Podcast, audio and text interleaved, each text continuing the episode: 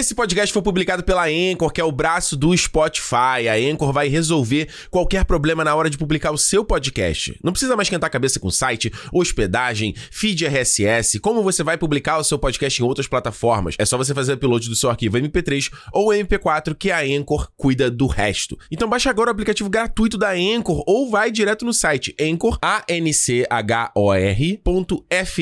e começa agora a publicar o seu podcast.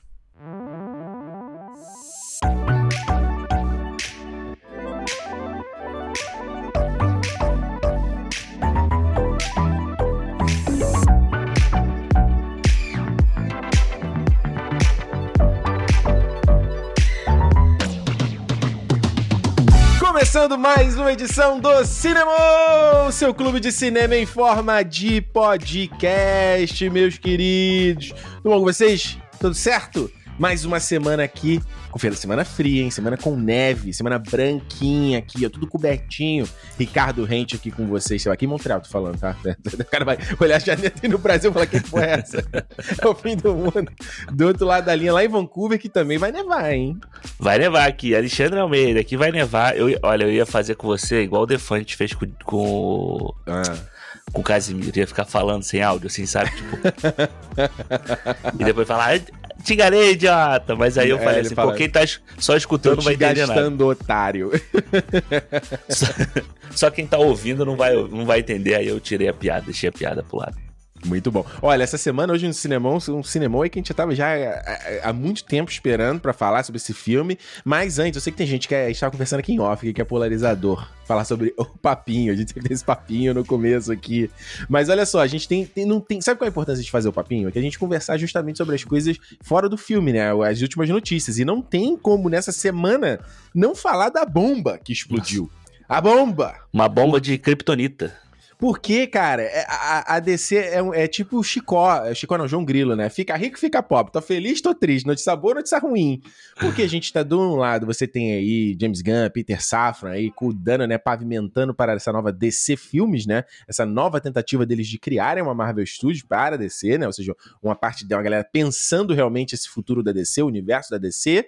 Mas saiu aí a notícia no, no, Instagram do nosso querido Henry Cavill de que ele não será mais o Superman nos filmes da DC.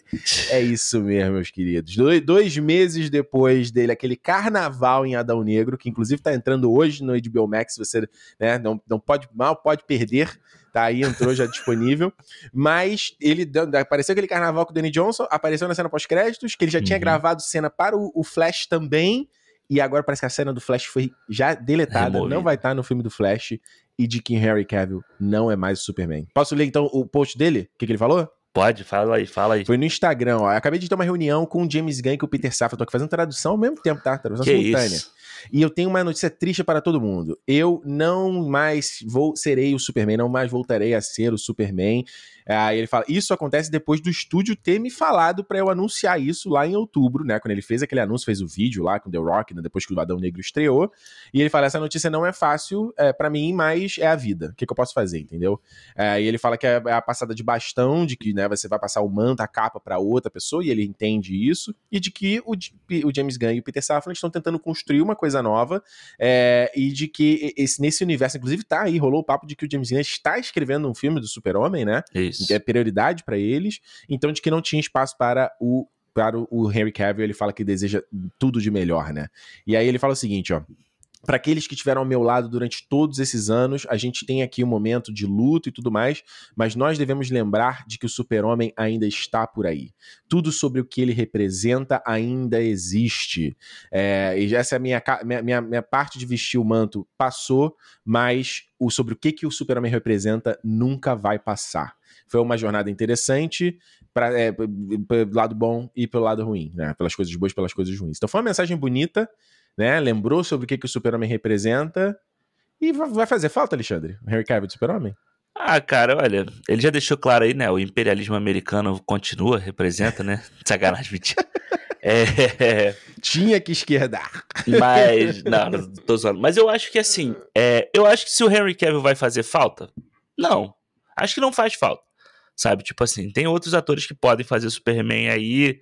Superman hum. é, uma, é uma uma imagem muito maior do que o Henry Cavill, sabe? Mas eu acho que o Henry Cavill sempre foi um cara muito simpático, a galera que gostava do, das obras que ele estava fazendo, sabe? Sempre um cara que mostra um entusiasmo com o que ele estava fazendo. Então isso cria um, um, laço entre o cara que gosta desse Superman dele e a figura dele, entendeu? Então acho que esse laço com o cara é uma coisa que alguns outros personagens, tipo, você não tem meio que assim, sabe?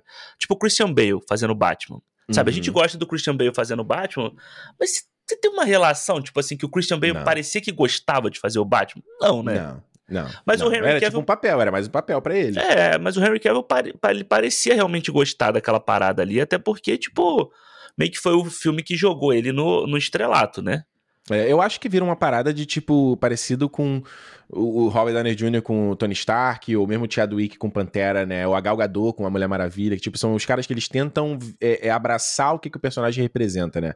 O The, o The, Rock tentou isso muito porcamente com o, o, Adão Negro, né? Falando sobre o que, que a coisa dele ser o escravo e a parada da família, e como aquilo chamou a atenção dele quando ele era criança, mas não, não colou, né? É. Mas é, é aquela parada de tipo, da gente sempre fala em relação a Marvel de que, nem todos os atores, óbvio, né? Mas dos que os caras eles tentam virar os, os é, os diplomatas, basicamente, daquele personagem, daquele símbolo, né? isso. né? A, a, acho que a, a, a Brie Larson faz muito isso também com a Capitã Marvel e tal, né?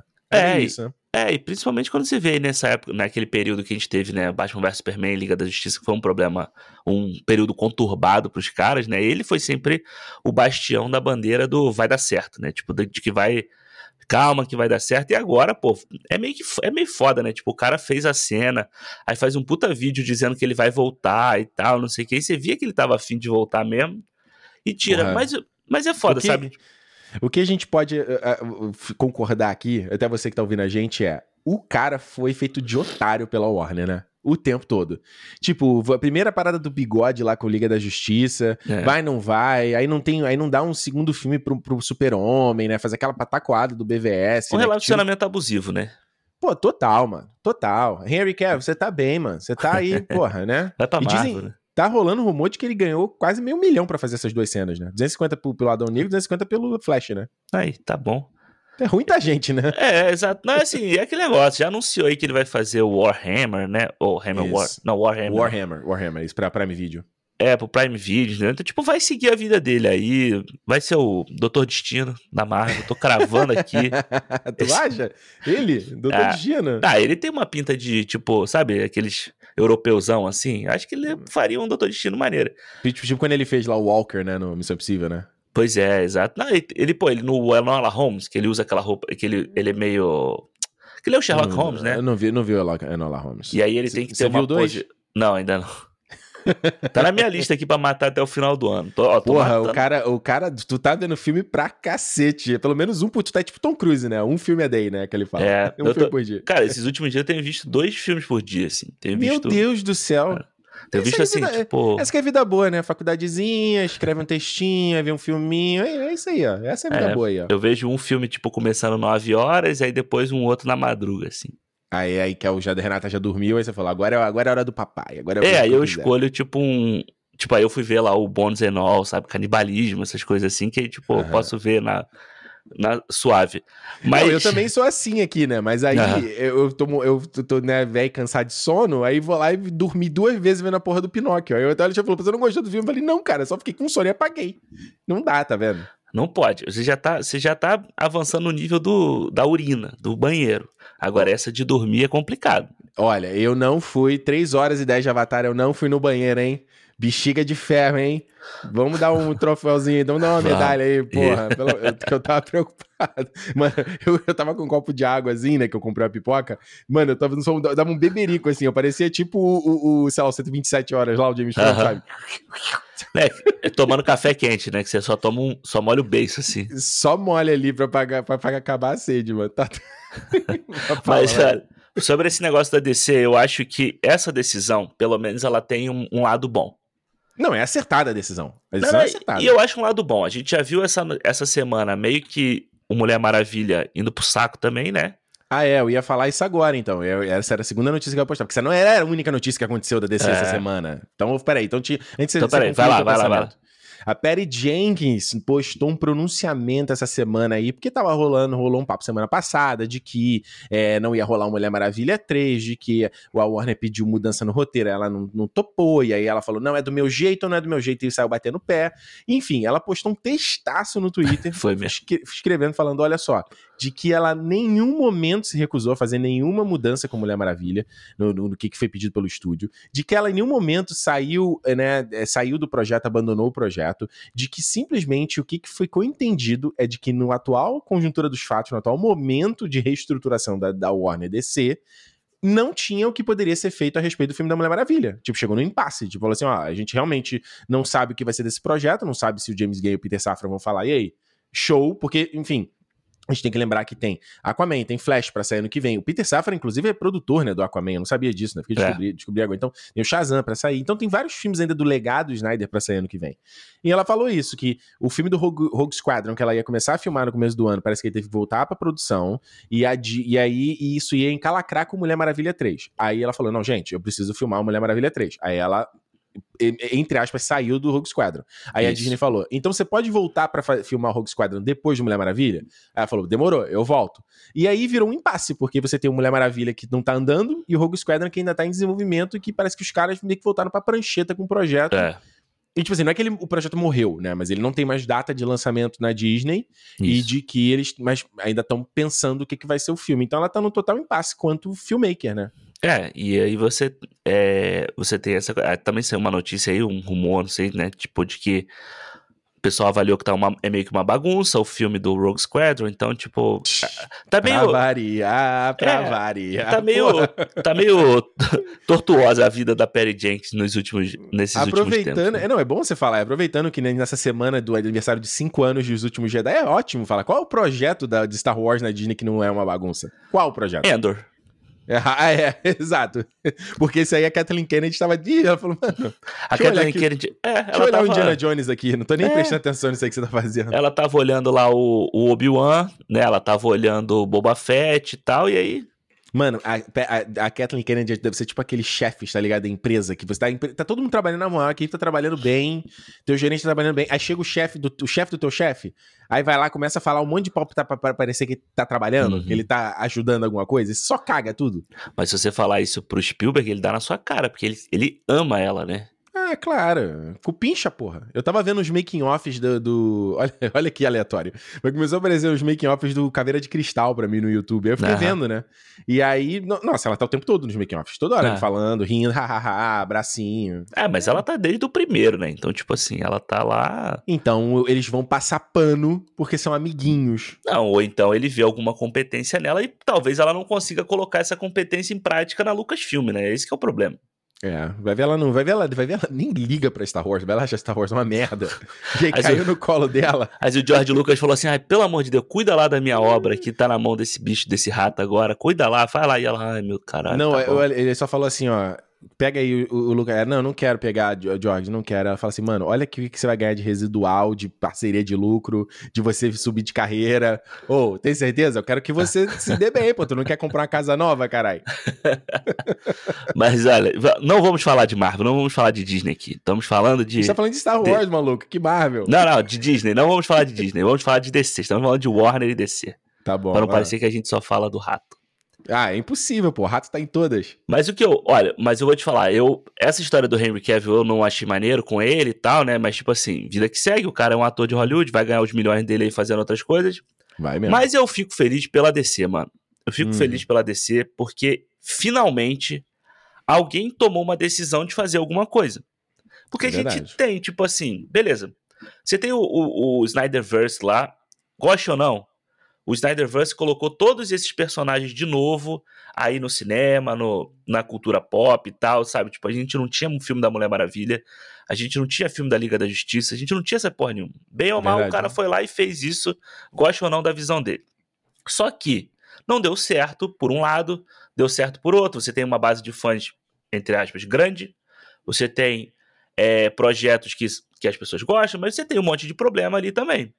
Então chega uma hora que você. A gente tem que pensar que a Marvel, MCU ou a, o DCEU, bem ou mal, ele, você é fã, você gosta, mas ele é um produto. Ele é uma Sim. questão de negócio também. Então, a partir do momento em que o negócio não tá dando mais certo, inclusive de público, vide Adão Negro, que não deu muito público, vide o último Liga da Justiça, ou é que Mulher não deu Maravilha. muito público, deu prejuízo. É, pá. O Mulher Tu viu, Maravilha. tu viu o vídeo do The sofreu- Rock? Eu não vi que ele tinha feito um vídeo. Ele Não. fez um vídeo explicando. Já tava, já tava vergonhoso ele defendendo porque que o, o Adão Negro não tinha feito dinheiro, né? No Twitter e tal. É, Depois- que inclusive teve papo dele usar informação falsa, né, pra, pra defender isso. né? Sim, não, É. ele, ele compartilhando notícia do Deadline, sendo que na, até o- na matéria do Deadline, ele chamava o Rockman de Hawkeye. Tipo, é, os caras nem tiveram cuidado com a matéria, assim, Aham. sabe? Aí ele gravou um vídeo falando, com aquela risadinha dele, né? Explicando que os lucros do filme não é só a bilheteria, não sei o que. Ah, ô, mano, todo mundo sabe disso, que papo é Mas, esse, cara? mas o que eu acho é isso, sabe? Tipo, pelo menos a- o James Gunn e o Peter Safran lá, eles chegaram e falaram assim: olha só, vamos cortar isso aqui, piu, corta Sim. e começa de novo, mano. Começa de novo, não tem problema. História em quadrinho. Coragem. Não, história em Coragem. quadrinho toda hora faz isso, entendeu? Verdade. Você, ah, você fecha um arco, você começa outro. Você começa o Batman com uma nova, uma nova referência, é o Scott Snyder fazendo, é, sei lá, outra Isso. pessoa fazendo. Então, tipo, agora Verdade. vai ser uma outra, um outro personagem. E você Isso. segue em frente, mano. Você segue em frente. O problema da DC atualmente é você ficar nesse, nesse preso nesse ciclo de tipo assim, eu continuo o que o Snyder fez e agrada algumas pessoas, eu tento mudar e eu desagrado essas pessoas e agrado outras pessoas novas. O que que eu faço? Isso. Você tem que não é nem cortar. lá nem cá, né? É, Não você nem corta e você começa um processo diferente. Começa uma coisa nova. Entendeu? verdade. então, tipo, eu fico feliz da DC, pelo menos parecer, a gente não pode afirmar né, que vai ser, mas a gente parecer que vai, que vai mudar alguma coisa e vai, vai cortar esse cordão umbilical que tem com, com o Snyderverse, entendeu? Isso é verdade. Isso é, isso é a maior qualidade da parada, é justamente você começar com uma tela em branco, né? Não tem como você criar, construir nada com uma fundação que tá que não tá sólida, né? Que é justamente você construir em cima de, do, que, do que veio antes, né? E eu acho que o, esse, esse lance deles é, é um desafio, porque você tá lidando não só com os filmes, esse filme de legado do Snyder Cut, você tá lidando com The Batman e o Coringa, que são duas coisas à parte, né? Uhum. Produções à parte. E você tem esses filmes que ainda vão sair ano que vem, que são todos baseados no Snyder ainda, sabe? Agora, o triste foi que eu vi a galera falando, tipo assim, ah, então pra que, que eu vou ver Flash ou Aquaman se não vai dar em nada, sabe? Tipo, hoje em dia, a gente sempre fala sobre essa. eh, De, quando a gente critica a Marvel das produções, das séries e tal, mas você vê que a galera hoje, né, antigamente você ia ver um filme que o filme parecia maneiro e eu vou ver É. o filme. Agora não, se o filme não tem conexão com nada, eu não vou nem dar chance. Não vou Exato. ver e falo, mano, caraca, é só esse a tua única eh, interesse no negócio mesmo, sabe? É. Então, assim, é, ainda tem, ano que vem, ainda. Eles dizem que o primeiro lançamento, né? O primeiro filme deve ser 2024, né? Então, tipo, ano que vem são os filmes pra acabar mesmo, pra acabar esses últimos filmes aí da- do, do Snyder, da DC e tal, porque pra mim não faz sentido eles tirarem o Henry Cavill e manter o Momoa de Aquaman, É, manter sim. o Ezra Miller de Flash, não faz o menor sentido, manter a Gadot de Mulher Maravilha, não faz sentido, cara. Principalmente, tipo, o Mulher Maravilha deu uma graninha o primeiro, mas o segundo, até por conta de pandemia, não deu, sabe? O Aquaman fez bilhão, mas será que o segundo vai fazer esse valor? Aham. Flash, será que ele vai trazer público? Shazam não fez muito dinheiro o primeiro. Não. Será que esse segundo vai fazer uma grana boa? A Besouro Azul, quem liga pra Besouro Azul? Eu vou ver, mas quem, sabe? Mataram Ah. o filme da Batgirl. Então, assim, é- é- é- o, o que que eu acho que a, a Warner DC precisa fazer é parar de queimar dinheiro, mano. Porque é o que eles mais fazem com esse filme da DC, mano. Com essas, esse que você falou, né? Sem saber pra que direção ir, né? É só queimando dinheiro, brother. É, e eu acho que o, o, o filme do Flash, né, que virou, ficou como o último filme do ano, ou é o, o Aquaman, eu não me lembro agora. Eu acho que é o Aquaman ainda, não foi? O Flash é tipo no, no, no, no meio, e aí o Aquaman foi pro. Foi pra. de- Dezembro, ele só mudou um ano, Ah. não foi? Porque eu acho que aí. eles podiam ter colocado esse filme do Flash como o, o último filme dessa saga toda. É. Sabe, verdade, você né? fazia uma meia dúzia de refilmagem ali, e você encerrava essa história com a história do Flash, ele mudando é, tudo ali e tal, e você dava um fim, você usava inclusive o, o filme dele pra fazer uma meio que uma, um, sei lá, uma última homenagem a esse esse universo todo, e no Uhum. final, tipo, pum, mudou tudo, sabe? Tipo, acabou tudo que a gente viu, aquela o Flashpoint lá, o que aconteceu, tipo, encerrou isso tudo e a partir de agora a gente começa um, um universo novo ali. sacou? Verdade. Então, tipo, Verdade. É, olha aqui, no IMDB não tem. Ele tá botando junho, tem algumas É. datas, 16 de junho pro Flash, 2023. O Aquaman aqui, deixa eu ver, o Aquaman em dezembro. O é, Aquaman o é, Aquaman é Natal. o último, né? É, 25 de dezembro e tal. Filme de Natal. É... é filme de Natal, total. Então, assim, mano, é isso. Esse é o estado da DC, mas eu acho que esse, é o que o Alexandre falou aí. Esses passos são importantes pra você construir uma parada nova, cara. Uma parada maneira. Acho, é. acho bom que eles tiveram a coragem, né? Não, é, e eu fico empolgado de ver o James Gunn escrevendo o Superman, porque a gente sempre viu James Gunn escrevendo aí, né? Guardiões da Galáxia, Esquadrão Suicida, que Tudo são pequeno. esses. É, são esses times de cara meio pare, assim, sabe? Isso. Tipo, os, os personagens que são meio jocó, sabe? São meio esquisitos, são, assim. São tal. outcasts, né, que chama. É, e aí, tipo, você vai ver o cara, esse cara, esse mesmo cara escrevendo Superman. Ele vai ele... fazer a mesma coisa. O Superman é o outcast, ele é o alien no planeta dos outros, ele mas você não pode, dele. Mas você não Essa pode é tratar parada. o. Você não pode tratar o, o, o Superman que nem você trata o Peter Quill, entendeu? É diferente. Vai ser a mesma não. coisa, Alexandre. Vai dar merda. Se ele fizer isso, vai dar merda. Por que vai dar merda? A gente vai, vai. Peter Quill. Por não, mas, mas, não são, mas não é o mesmo tipo de personagem, pô. Não, não é, mas vai ser a mesma parada. O cara tá, tipo, abandonado. É, é, muito parecido, vai, vai ser Se parecido com. Se bem que dizem que vai fazer o jovem, né? Vai ser tipo uma parada mesmo Malville, né? Vai ser o. Sai um rumor aí, né? É, é, que falaram que vai ser o Tom Holland, né? Pequenópolis, as aventuras do Superboy, né? Antes do Domingo Leal com o Celso Portioli. É isso, olha só. Alexandre, falando em coragem no cinema, falando em coragem em mudar, em tentar coisas novas, o que que a gente vai falar essa semana no cinema? Vamos não é, não é só coragem, é, sabe, é tomar, tomar rédea, sabe, é tomar frente, é falar se eu vou ficar 13 anos sem fazer porra nenhuma, é eu dar, quero é fazer dar a isso cara aqui. tapa eu quero fazer esse filme, eu quero continuar o meu filme de Smurf gigante, meu Pocahontas mesmo, é, é Pocahontas mesmo, filha da puta, não sei o que. E vamos falar sobre Avatar, O Caminho da Água, aí, o segunda parte dessa saga de cinco de, filmes de Avatar. É o Piranha, Terminator 1, 2, True Lies, Segredo do Abismo, Titanic e Avatar. Então é o oitavo filme aí do, do Zagalo da cinema, né? Vai ter que engolir, é isso mesmo. Você botou o Aliens? Botou, né? E não botei, não. Então, são, então é o nono. É o é nono é filme de James. Olha que engraçado, né? James Cameron lançando o nono filme dele. Tarantino também tem o nono filme dele, né? Tá pra fazer o décimo. Olha aí, né? Essa geração tá envelhecendo, hein, minha gente? Tá, tá Essa, passando. Mas o James Cameron é uma geração antes do Tarantino, né? É, o James Cameron tem 70, 70 né? E o, e o Tarantino tá com 60, né? É. Então, é, é, deu uma década aí de espaço e tal. Mas, mano, é isso mesmo. Acredite se quiser, Avatar realmente saiu esse filme que começou a ser filmado em 2017. Cinco anos atrás os caras começaram a filmar essa parada. Claro, não só esse filme, né? Tá filmando, filmando três também, parte do coisas do quatro, porque eles fizeram isso por. Eu vi o James Cameron falando em entrevista, né? Eles decidiram filmar dessa forma porque as crianças vão envelhecer. Então. Exato. Eles... Mas eu fiquei assim, eles não são é motion capture, você não pode fazer é só a voz? Não dá pra fazer o. o igual fizeram lá no, no, no Luke, lá, com aquela, com aquela inteligência artificial pra voz dele parecer mais jovem? Mas tem tipo... o. É, mas tem o, o Spider também, né? Não sei quanto ele é jovem, né? É, é, não, o menino, o garoto que faz. Aliás, o garoto que faz Spider é o. Esqueci, Jack Champion, né? Ele que faz aquele garoto que aparece no do Vingadores Ultimato, que encontra o Homem-Formiga, o Homem-Formiga fala: O que aconteceu aqui? Aí ele tá ah, é? ele olha assim, magoadinho. É ele mesmo, caralho. É ele.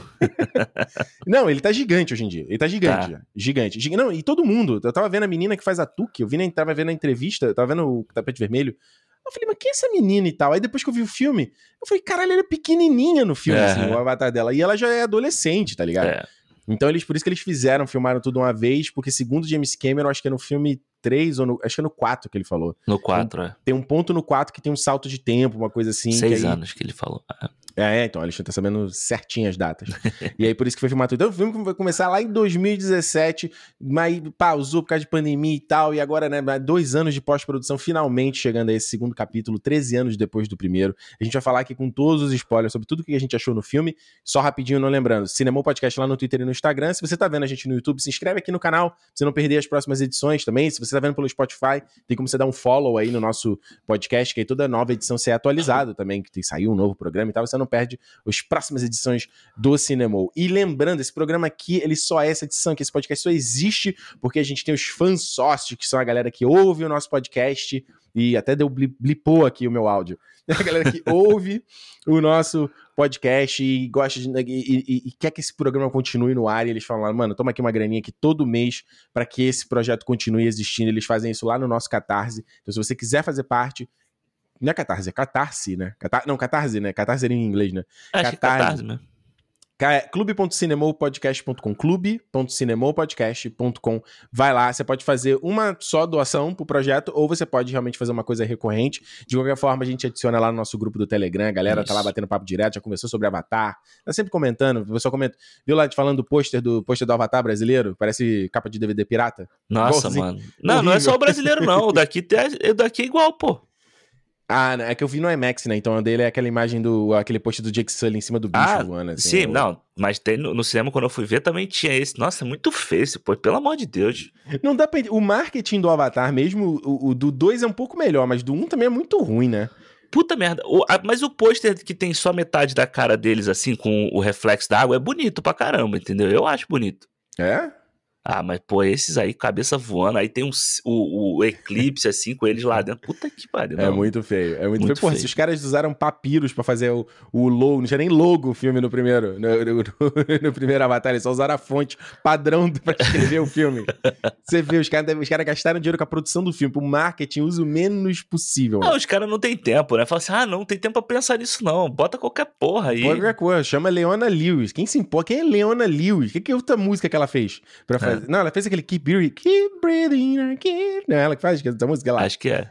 Deve ser, né? Só isso que a gente conhece. Aí dessa vez não, agora tem um pouco mais de grana, chama o The Weeknd lá, ele faz, né? Tá aí. Pior ainda. Não, não é pior, não. não. Eu... Aí você vai com. Não, não, pior do que a Eu... música do ICU? Ah, é a mesma bosta, mano. Eu acho a mesma bosta. Caraca, o cara já começou. Já começou. Não, não, é porque eu acho. Eu já tinha falado pra você antes isso. Antes, quando saiu o teaserzinho da música. Pô, é bonito. You give me strength. Ah, não tem nada a ver com o Avatar, mano. Não tem nada a ver com o Avatar. Não tem nada a ver nem com a trilha. Essa Como música. assim, cara? É, é, é, o tema da família. Você me dá força, cara. Não, tudo bem. É a, letra, a letra não tem problema. Mas nada a música. A música que não isso? tem nada a ver com, com, o que o, com o filme, com o que é o filme, com a trilha do filme. Nossa. É muito Olha ruim. só, vamos falar então, o filme, vamos aí, 13 anos de, de gap entre esses dois filmes, mas no, dentro do filme rola um gap muito maior, né? Porque ele já começa com um prólogo do que, que aconteceu depois da treta lá do final do filme anterior, né? Isso. É. Mas eu acho que não deve ser tanto tempo assim, né? Porque as crianças devem ter aí, tipo, uns 15 anos, mais ou menos, aquele, a molecada lá. É, então, é, isso é um pouquinho mais, né? Porque o mais velho, que aliás, eu tô tendo uma dificuldade de decorar o nome dessas crianças. É o Loak, ne, o, o, mais velho eu não lembro o nome dele, é o ne, Neteian. Pronto. Porra. É um nome, é um nome difícil de, de, de lembrar, vendo uma vez só, né? Não, eu só peguei no IMDB. Eu vendo o filme, eu não, não, não tinha legenda. Eu então acho eu que falei, só o Loak que você aprende, a, a Kiri...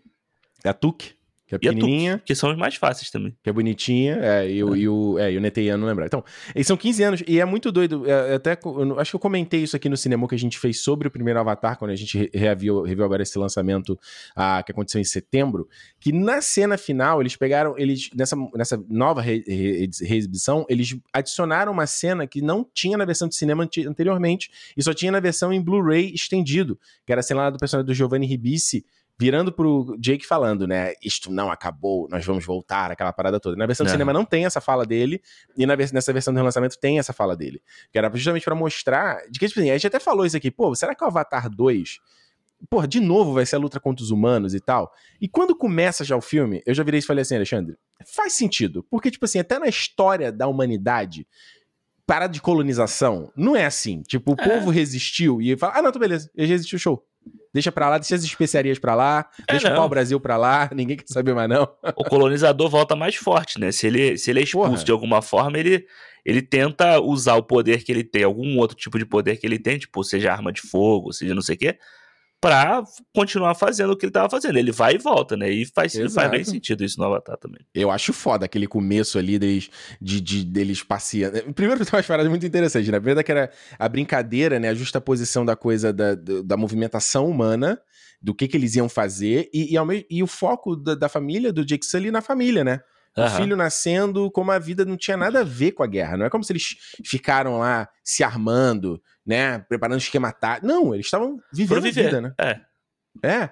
E, cara, a sequência, a parte de, de voltando às naves, eu acho que é, é, a parada que mais chama atenção do ponto de vista visual, né? Uhum. Porque é muito foda, cara. Aqueles, porque isso não mostra no primeiro filme, né? Eles têm aquela nave lá que para no alto, aí eles saem os pods, aí entram, vem uma nave isso. Pra, pra Pandora e levando o Jake e tal. E aqui não, tipo, a nave vem e ela pousa, e só o fato dela pousar, ela faz um inferno na floresta. É. E aqueles. Os, os, os, os malucos saindo lá com aqueles exoesqueletos. Aham. de dentro do- É muito maneiro aquilo ali, cara. E eu acho muito inteligente do, do James Cameron fazer isso, né? Porque quando a gente, no primeiro Avatar, a gente passa, né? é Aquela coisa, a gente fala do, ah, porra, não sei o que, o, o Pocahontas, né? Que o pessoal usou, Dança com Lobo, não sei o que. Porque, Aham. tipo, não é, não é o Pocahontas ou o Dança com Lobos, é a jornada clássica do cara que, tipo, é o, é o cara de fora, que vai conhecer o povo. E aí é muito legal aquela coisa do, do James Cameron, né? Que você tem os três, as três coisas que o, que o Jake fala no primeiro filme, né? Tipo, que ele, ele se apaixona por Pandora, pela, pelos, pelo povo lá, pelos naves, né? Pela, pela, Usa o, pela, o Matcaia. é, pela, e pela espiritualidade deles ali e tal, com, com Ewa, né? E pela Neytiri. Então, quando a gente termina esse filme, pô, a gente tá ali vivendo aquele planeta e a gente gosta daquela floresta, a gente se afeiçoa aquilo tudo. Na primeira cena logo, ele bota uma puta de uma nave queimando tudo, entendeu? Mano, só o fato dela pousar, cara. É tipo, é uma parada de você. Igual quando você tá pisando uma grama, tá ligado? Você não tá Aham. pensando naquilo que tá acontecendo ali, Ah. né? E vira um inferno na Terra, né? É, e aí você vê tudo aquilo que você gostou, né? Se apaixonou no primeiro filme, na primeira história, na primeira parte da história, sendo destruído, sendo queimado, e tipo assim. Aos montes, sabe? É árvore, é bicho, é tudo, assim. E numa proporção muito gigante pra uma nave. Você imagina, Porra. tipo, outras naves que vão pousando, vão queimando, vão fazendo mais daquilo ali, né? É, eu acho muito legal uma parada que, é, que, que eles que foi aqui, que eu acho que foi a parte que eu menos pensei assim de, expectativa pro filme, que era justamente imaginar o que que, o que, que é o objetivo humano ainda. Em, Uhum. em relação a Pandora, né? Porque no primeiro filme era a exploração do minério lá do Nubitânio, que era um Isso. minério rico, mas eles nem. Eu não lembro deles falarem por que exatamente, era só uma pedra, pedra preciosa, né? Não era é, uma- vale muito, assim, né? Tipo, é Vale um- muito. é. E agora muda muito mais o escopo, eu acho que é to- é- é- torna mais complexo a parada e, e vira ficção científica pra caramba, né? Do sentido de você, primeiro, de que a Terra vai tá morrendo e É. não tem mais o que fazer, e é uma coisa meio interestelar isso, né? Ou seja, a Pandora agora ela tem que virar uma colônia pra Terra. Então não existe mais isso dos humanos irem embora, né? O que, na verdade, já acontece do- da galera que ficou da primeira primeiro grupo, né? Já Isso. virou uma colônia de humanos ali, ali em Pandora. Até o negócio da língua, né? Quando ele fala, né, que, que o inglês vai passar, já, já tá, se torna cada vez mais é, presente na cultura deles, né? E isso é interessante você falar, porque eu tinha perdido essa esse diálogo, e aí quando eu vi os Meticaína falando inglês também, eu falei, ué, eles também falam inglês. É, é, o deles eu achei meio esquisito, assim, sabe? Eles falarem todos inglês o tempo inteiro, porque eles parecem uma civilização mais afastada da colonização. Eu acho que não para, em nenhum momento eles estão falando Navi, né? Eles É. Tem nenhum momento, não. acho. Acho que não. Ou entre eles, assim, talvez um momento ou outro, mas é pouco. É. Mas o, a galera ali que tava próxima, né, aos humanos ali dos, dos Omitikai lá e tal, é, é o Matikai ou Ou Maticaia. ou Matikai, né? É. Então, tipo, eu acho que faz muito sentido essa, é, isso que eles falam, sabe? Do tipo assim, o Jake fala, pô, o filho dele tá falando em, em nave lá e daqui a pouco ele já tá falando em inglês e, tipo, eles passam a falar muito mais inglês, né? Essa coisa de você, da- realmente da, da cultura sobrepor a outra, né? E você ganhar mais força com aquilo. Então, tipo, É, é inevitável, a, é inevitável a mudança do povo no ativo uma vez que você teve essa, essa É. influência externa, né? É muito parecido lá com o do Star Trek, lá no Além, é, além da... além da É? escuridão. Além da escuridão, né? Que é a mesma coisa, tipo assim, só de você ter uma mínima parada, você já vai mudar o curso da evolução daquele Exato. povo ali, né? E Eu acho achei que o uso doido. de arma, né? Que eles passam Porra. a usar mais arma de fogo. O negocinho pra falar, pra se comunicar. Então, tipo, Porra, esse negocinho pra, fa- pra falar, eu fiquei muito curioso, porque no primeiro filme eu falei, eu lembrava deles ter uma, tipo um, um Bluetooth orgânico, lembra? Que eles se falavam entre eles. Eu não lembro deles usarem um Bluetoothzinho no primeiro filme. não, eles usam um cordãozinho que tem um no negocinho eles primeiro apertam. filme, eu não lembro, cara. Mas acho que é só. É só, tipo, os cabeças, né? O Jake fala com a Neytiri e fala com o outro cara lá que eu esqueci o nome. O. É um, é um outro, tipo um tenente, assim, lá, lá do, do Jake, né? É, não, não. Com o, o cara da. O líder, que era o líder dos. dos. dos naves lá, o Tetsui. Tetsui, uma coisa assim, não é? Não, não, Tsute morreu, pô, ele Tsu- morre no primeiro não, filme. Então, no primeiro filme que eu tô falando. Isso, tem um outro Ele- cara agora. Isso, aí eles ficam se falando ali entre, entre o negócio agora. Mas no primeiro filme eles já usavam o mesmo cordãozinho pra se falar. Caraca, eu não, me, não, não lembro. Quando eu, eu não sei se tá mais bonito o CGI, né? Eu vi, deu pra ver de, com detalhe, né? O, Dá pra você ver a ventosinha que prende o bagulho no pescoço dele. É bizarro isso. É bizarro. Muito... Pô, eu queria uma paradinha dessa. Aperta aqui a gargantinha pra falar assim, né? E você, tipo, você meio que põe no mudo, né? O seu Bluetooth, né? É. você tá em reunião e ia tá ótimo. Mas é, isso, isso é interessante. E outra parada que eu achei muito legal também foi o negócio da. De, de mais exploração. Não, outra, outras coisas, antes da exploração. Primeira questão da cidade que eles estão construindo lá, né? Bridge, Bridgehead, né? Bridgehead City, uma coisa é, assim, uma né? coisa assim. Que, mano, é uma parada que eu, cara, vai ser muito legal ver nos próximos filmes. A evolução dessa cidade, tá uhum. ligado? dela virar realmente uma colônia humana. É, e o John Landon, né, o dos produtores, falou já, inclusive, de que o quarto filme de que eles vão pra Terra, né? Isso. De que os é. navios vão pra Terra.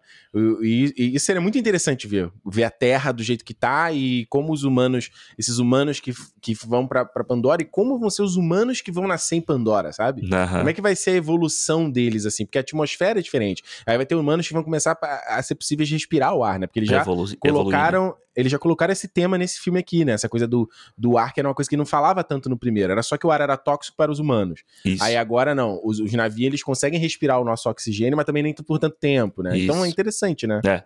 é, eles vão evoluindo o conceito, né?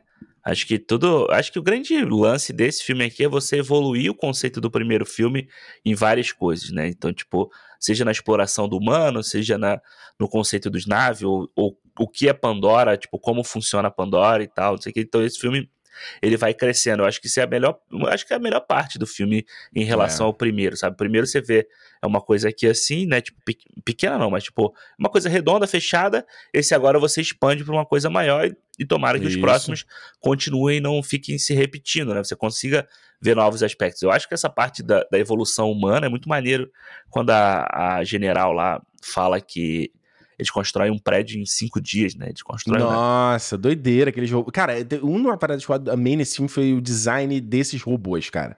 O uhum. design dos robôs, dos veículos. Caraca, eu achei fabuloso. Dá vontade de você. Sim, já né, aquela, aquele, aquele exoesqueleto do primeiro filme eu adoro. Eu queria até hoje ter um, um, um Quarity naquele uhum, exoesqueleto. Sim. Mas o exoesqueleto novo, que corre, é muito maneiro, é, cara. Que luta, né? O, é, o, é o Bruce Lee, né? É, virou Porra, não, ela tá tomando, ela tá tomando um café e o, é o, o exoesqueleto fica segurando o bagulho, cara. É muito maneiro, mano. É e, tipo, os, holo, os, hologramas, quando eles estão lá dentro mostrando o mapa, tipo, lembra que era só uma mesa, agora eles estão dentro do bagulho, assim, é. sabe? E, e aí, toda, por exemplo, aquela sequência da, sequência da pesca lá, o Pesca Mortal, quando eles vão lá capturar o Toku, né? E, tipo, Isso. Porra, o lance de você, de você extrair a parada, né, do, do cerebelo ali, né, do... Isso. Tipo, do córtex frontal do cérebro do bicho, porque isso faz o humano parar de envelhecer. Eu acho isso um conceito muito doido. E, e, até o Spider fala, tá, mas você não faz mais nada com esse animal. Aquele, não, não faz mais nada. Ah. E isso a gente vive hoje no nosso uhum. planeta, mano. Você tem lá, não tinha aquele rinoceronte lá que os caras capturavam para cortar o chifre, que diziam Isso. que tinha propriedade é, afrodisíaca, alguma coisa assim? Do chifre do rinoceronte. Aí o rinoceronte sem o chifre lá, ele não conseguia mais caçar, mano. Não conseguia uhum. viver.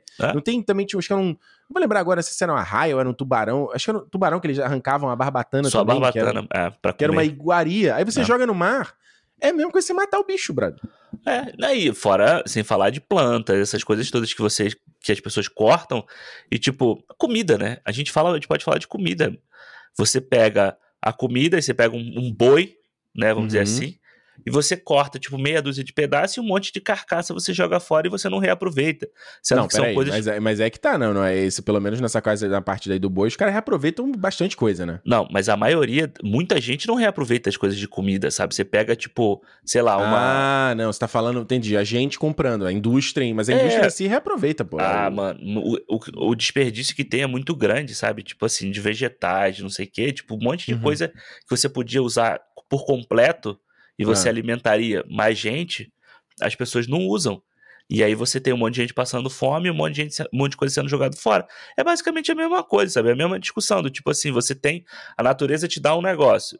Você mata pelo por um propósito só para ganhar dinheiro, né? Que ele fala que vale não sei quantos milhões só aquele vidrinho. É. E o resto foda-se, entendeu? Tipo assim, beleza, podia fazer alguma coisa com aquele, pelo menos com aquele bicho ali que você matou. Não, e é, é, é, uma sequência muito doida, né? Porque é um bicho gigantesco e o esforço que os caras têm para pescar ele, né?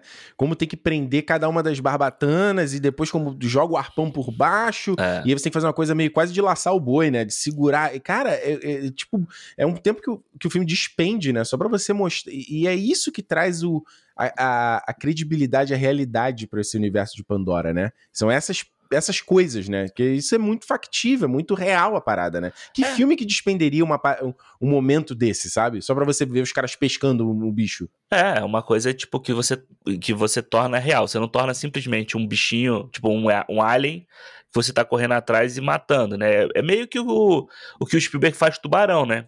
Isso. Tipo, ele, ele bota tipo, a mesma coisa, inclusive, da, das boias para dificultar ele a nadar ou para visualizar onde é que ele tá e você cria essa percepção de realidade, de tipo assim, beleza, você tem que ter um esforço para conseguir aquilo ali, né? É, e não é. só tipo assim, ah, beleza, é só um corre, corre, mata, mata, tiro para lá, tiro para cá e pronto. Não, pô, os caras têm que se esforçar. Sabe, é um bicho um gigantesco assim, colossal contra um barco, pô. Um, é, vários foda. barcos, né? Não, então... e é, é, interessante que ele, ele traz a hipocrisia do, do. E na verdade, isso é uma coisa que a gente vai voltar a falar mais aqui sobre o Avatar, né? Como a, a coisa cíclica da história, né? Porque você tem, obviamente, a personagem da Ed Falco agora, que faz a general, e ela tá no lugar do Quaritch, basicamente, né? É. Ela se comporta como era o Quaritch no primeiro filme. Você tem o doutor vivido aqui pelo Gemini Clemente, que é basicamente a Grace do primeiro filme. Isso. E, tipo, ele é o pesquisador ali, mas ele é hipócrita, porque assim como a Grace era, sabe? É tipo, os caras estão explorando lá o Nobitânio, mas é o que paga a pesquisa, a pesquisa dela. dela, exato. Eles estão matando o bicho, mas é aquilo que paga a pesquisa dele. E ele e olha com a cara né, meio, tipo, ele, né? ele fala isso abertamente, é. né? Mas no primeiro filme eles falam também. O Ribice lá fala pra, pra, pra Grace. Fala assim, é. tipo, ah, isso aqui é o que paga a conta, paga a festa, uma coisa assim, é. sabe? É, é, eu acho que. Mas eu acho que esse ele deixa meio que mais claro, sabe? Porque não, é porque eu acho que o, o cientista, ele não é um parte grande do filme, como a Grace não. era no primeiro, né? Não, não, não. Não, ele tá ali, ele tá ali, é um personagem pequeno. É. é. Talvez eles, eles voltem pro próximo, né? Porque eles continuam ali na história, então, tipo, uhum. acho que eles podem ser mais bem explorados. Inclusive, até essa pesquisa dessa, dessa é, substância ali mesmo, né? É, eu acho que tem uma coisa que a gente, que, tipo, que é interessante desse filme aqui, que acho que a gente já poderia falar de... de, a gente não fala, acabou não dando um overview, né, do que a gente já tinha achado, né? É. A gente sempre faz, né? Tu acha que vale fazer ainda? é, pode fazer. Acho que, cara, eu vou, eu vou fazer o meu bem rápido, assim. Eu acho uhum. que... Eu, eu achei o Avatar, esse Avatar 2 sensacional, assim, sabe? É uma puta uhum. experiência de você assistir no cinema. É tipo assim, três horas de filme, beleza, mas você fica ali sabe? Tipo, meio que embasbacado com aquilo que tá acontecendo. É. E, e, eu achei muito maneiro de você começar o filme é, na floresta, onde a gente já estava acostumado, você faz o primeiro ato do filme quase todo ali, Exato. e você, você termina o primeiro ato com eles saindo para conhecer o novo, sabe? Para explorar, pra gente também explorar o novo. Então a gente se sente abraçado pelo que a gente já conhece e vai explorar o novo, entendeu? Então, mas eu achei muito maneiro, tudo tem coisas que eu não gostei no filme, a gente vai falar isso aqui, mas eu não eu acho que o que eu não gostei não não cria um eclipse para usar o que o filme usa, sabe? Não cria um eclipse sobre tudo que é muito bom no filme, sabe? Sobre uhum. tudo que é uma puta experiência de você ir ao cinema e assistir. Acho que é, é, mal comparando, mas é a mesma coisa de ter ido assistir o Top Gun no cinema, sabe? De você é. sair meio que de lá embasbacado, de você ver um filmão ali, sabe? Uma história que é simples, algumas vezes, como eu botei lá no grupo do, do cinema, meio simplista, que não é a mesma coisa, mas eu acho que, porra, como espetáculo, como cinema, como tudo que, que é feito ali é. é impressionante, mano. Eu acho impressionante. É, não, e eu concordo contigo, assim, eu acho que realmente é, a história é a parte que eu, a parada que eu menos gostei realmente no filme, a gente vai falar todos os detalhes aqui, mas é aquela coisa que a gente fala no cinema já há muito tempo, né? Aquela parada da gente aprender que cinema é, é a união de várias artes, ela não é só o que tá no texto. A Isso. gente, obviamente, você ter a motivação da história, que história que você quer contar, ainda eu acho que tem, tem valor, um peso grande, óbvio, mas ela não pode ser só isso. Acho que você não pode reduzir o filme só a isso, né? Que é aquela coisa que a gente. que era a discussão do primeiro filme. Eu acho que esse Avatar 2 ele volta à mesma discussão do primeiro filme. Uhum. Que era, ai caramba, tipo, ai, isso aqui é muito bonito, mas a história é isso. Ah, mais não sei o que, não sei o que, não sei o que. E tipo, cara, independente, como eu falei, eu não gosto da história do filme, eu saí até um pouco decepcionado e queria ter gostado mais do filme, mas a experiência sensorial de você estar dentro do filme é uma parada singular, brother. É. É. Eu acho, que, acho que essa comparação que você fez com o Top Gun Maverick é perfeita, porque é a mesma, a mesma parada que a gente teve com o Top Gun Maverick. Você viu o Top Gun Maverick lá no, no IMAX? Porra, cara, uhum. você tá junto com Tom Cruise dentro do caça, brother. Não tem como, sabe? É. E é uma parada que você não consegue. A galera fica muito nessa discussão. Ai, mas vale a pena ser entre. Tipo, não entendo essa pergunta em 2022, mano. Tipo, o Avatar foi em 2009.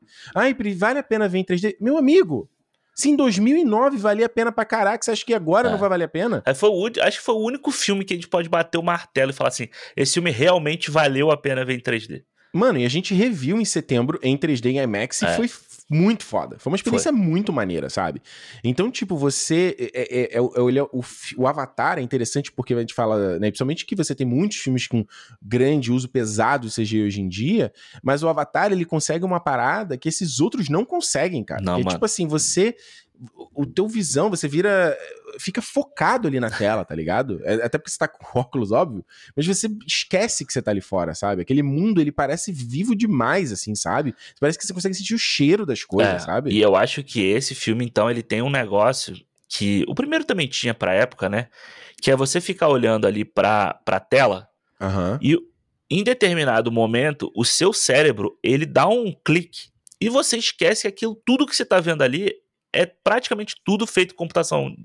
Sabe? Porque eu acho que. Cara, você falou uma verdade. Mano, é impressionante. Você fica. Você olha pro Jake, você olha pra Neytiri, você olha pros filhos dele, tirando o Spider, claro. Você Isso. fala assim, porra, essa porra é de verdade, entendeu? Essa porra desses bichos, essa baleia aqui, ela é de verdade, porque, tipo, o trabalho de textura, de camada, de tudo que ele faz ali é impressionante, mano. É impressionante. É, é, é, é e eu acho que. Mas eu, eu digo, eu digo assim, não digo nem as criaturas, porque beleza, a baleia você vai lá, eu sei que a baleia não existe, eu sei que o navio não existe. Mas eu digo assim, tem uma, tem uma cena no, ali no cargueiro, no, quando eles estão no final, que tá. que tem navio, tem humano andando, e eu fiquei uma hora assim, falei, mano, o que, é de verdade aqui? Exato, tipo, aonde acaba se... o que é, verdade? Tipo, será, que, né? eles, será que eles criaram parte disso aqui? Será que ele. Porque o James Cameron ele fala até, inclusive, a, respeito do Avatar 3, que é a parte de motion capture já tá tudo capturado, e do parte do 4 também. Mas ele falou que a parte de live action ainda tem coisa a ser filmada, que era coisa uhum. que ele não precisaria das crianças. Então você tem live action a ser filmado, você Sim. tem cenário sendo criado, tá ligado? E aí tem uma parte ele falei, mano, até onde? Será que isso, isso aqui é de verdade? Isso aqui não é? E essa é a parada que mais me impressiona desse filme, né? É, e tipo, eu, e assim, a, a, parte de humana, vamos dizer, os barcos, né, os, essas coisas todas, é, é isso, sabe? Você sabe que aquele bagulhinho que os caras entram, aquele mini submarino ali, que aquilo ali Muito tem foda. no set partes e depois eles completam com digital. Só que para mim, realmente, o que me impressiona, mano, é a água, sabe? É o, o tipo assim, toda aquela água é digital. É absurdo, né? Sabe, o barco, ele tá em cima de um pouquinho de água e o resto é tudo digital. O Mano, o, Lo, o Loak, aquela cena do Loak, quando ele acorda em cima da, do Toku, e aí você vê a água, as ondas subindo assim, acertando a pele do bicho. É. é brother, é absurdo, cara. Então, esse senso de o que é o que é verdadeiro e o que é o que não é, e ele se perder ali, eu acho muito foda, sabe? E eu acho que esse filme melhora, claro que a tecnologia melhorou, muito a relação entre o digital e o humano. Mano, absurdo. absurdo Você ter numa Alexandre. mesma cena um barco de metal, o, sei lá, o Spider e o nave, e tudo é, acontecer ao mesmo tempo ali, sem você ver aonde acaba um e aonde, aonde começa o outro, sabe? Essa relação do, do humano pega no nave, o nave pega no humano. Nossa Mano, senhora. Eu fiquei, eu fiquei realmente, tipo, é meio impressionado. Esse, esse é. é. o show off, né? É tipo, tem uma, aquela coisa. Mano, é base. E eu digo isso porque você tem filmes hoje em dia que erram nessa parada. Que é o mínimo, sei lá, simplesmente a direção do olhar do personagem. Exato. E, e, você pode olhar no Avatar o tempo todo e não e você não consegue pegar, brother. Você falou dos caras dentro dos pods, dentro dos robôs, e tipo, eu não acredito que eles recriem digitalmente todos os humanos que estão ali dentro, cara. Não, Mas é muito que... perfeito, porque você é. vê que o, o cara lá dentro e todo o robô é digital, óbvio. Mas a movimentação dele, eu falo, e, e, e o, é um movimento que a câmera faz, eu falo, caralho, como é que o cara planeja isso, cara? É. No sentido da perspectiva tá correta, sabe? Isso que você falou, tem, tem, eles estão dentro da hora do laboratório, Tá o Spider em cima de um, de um, negócio, aí depois vai lá a Kira, ela interage com aquele mesmo negócio, e eles estão se olhando, ela pega e encosta nele. que que é isso, brother? Mano, Até Não, de é... você ter um, uma coisa que, que é loucura, e isso, tipo, é uma parada mais que dizem que é, que é absurdo, difícil isso em CGI, né? Que você tem a Sigourney Weaver abraçando a Sigourney Weaver no filme, caralho. é, isso é foi muito, muito doido, foda, mano. cara. É muito foda. E foi, me surpreendeu que ela aparecia assim. E é legal que eles fazem a maquiagem digital também, né? Pra ela aparecer da idade que ela tinha na época do, Tu sentiu uma queda digital ali? Ah, tem. Sentiu? Tem. Deve Acho ter, né? Tem. É. Porque e... o, Stephen Lang, ele aparece, aparece como antes do ataque lá no Isso. Avatar 1, né? Mas você vê que, que ele não é o mesmo cara. Ele não tava tão forte quando ele era naquela época, né? Não tem como. É, não, mas e você, e você, você vê ele hoje em dia na, na, na, na Premiere e tal, ele, a cara dele tá diferente também. Claro, o Stephen Lang hoje tem 70 e poucos anos. Ele tinha 50 e pouco na época que ele fez o ah. Avatar. 55, 54. Então, tipo, mano, você envelhece, você perde massa muscular, sabe? É. Então, mas é bom que ele vê que ele coloca eles naquele, naquela tela ali, digital, né, dele conversando, e o próprio Ribice lá também, né, o Giovanni Ribice bem fala com ele.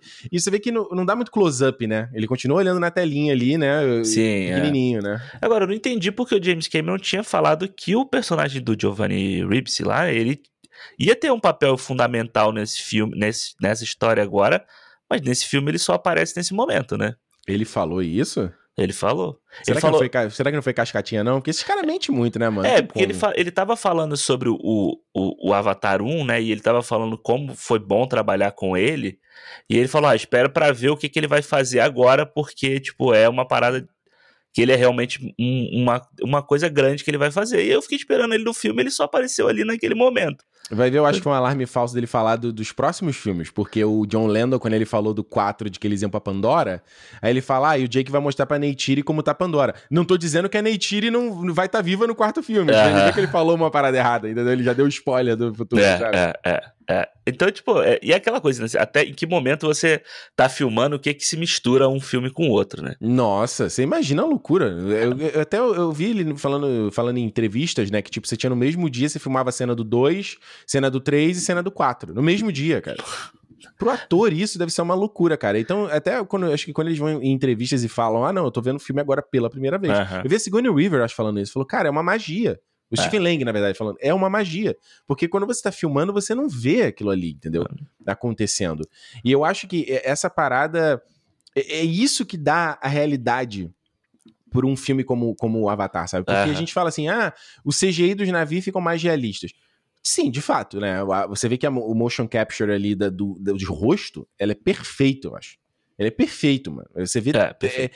É, é perfeito a parada. Não tem outra palavra para dizer, sabe?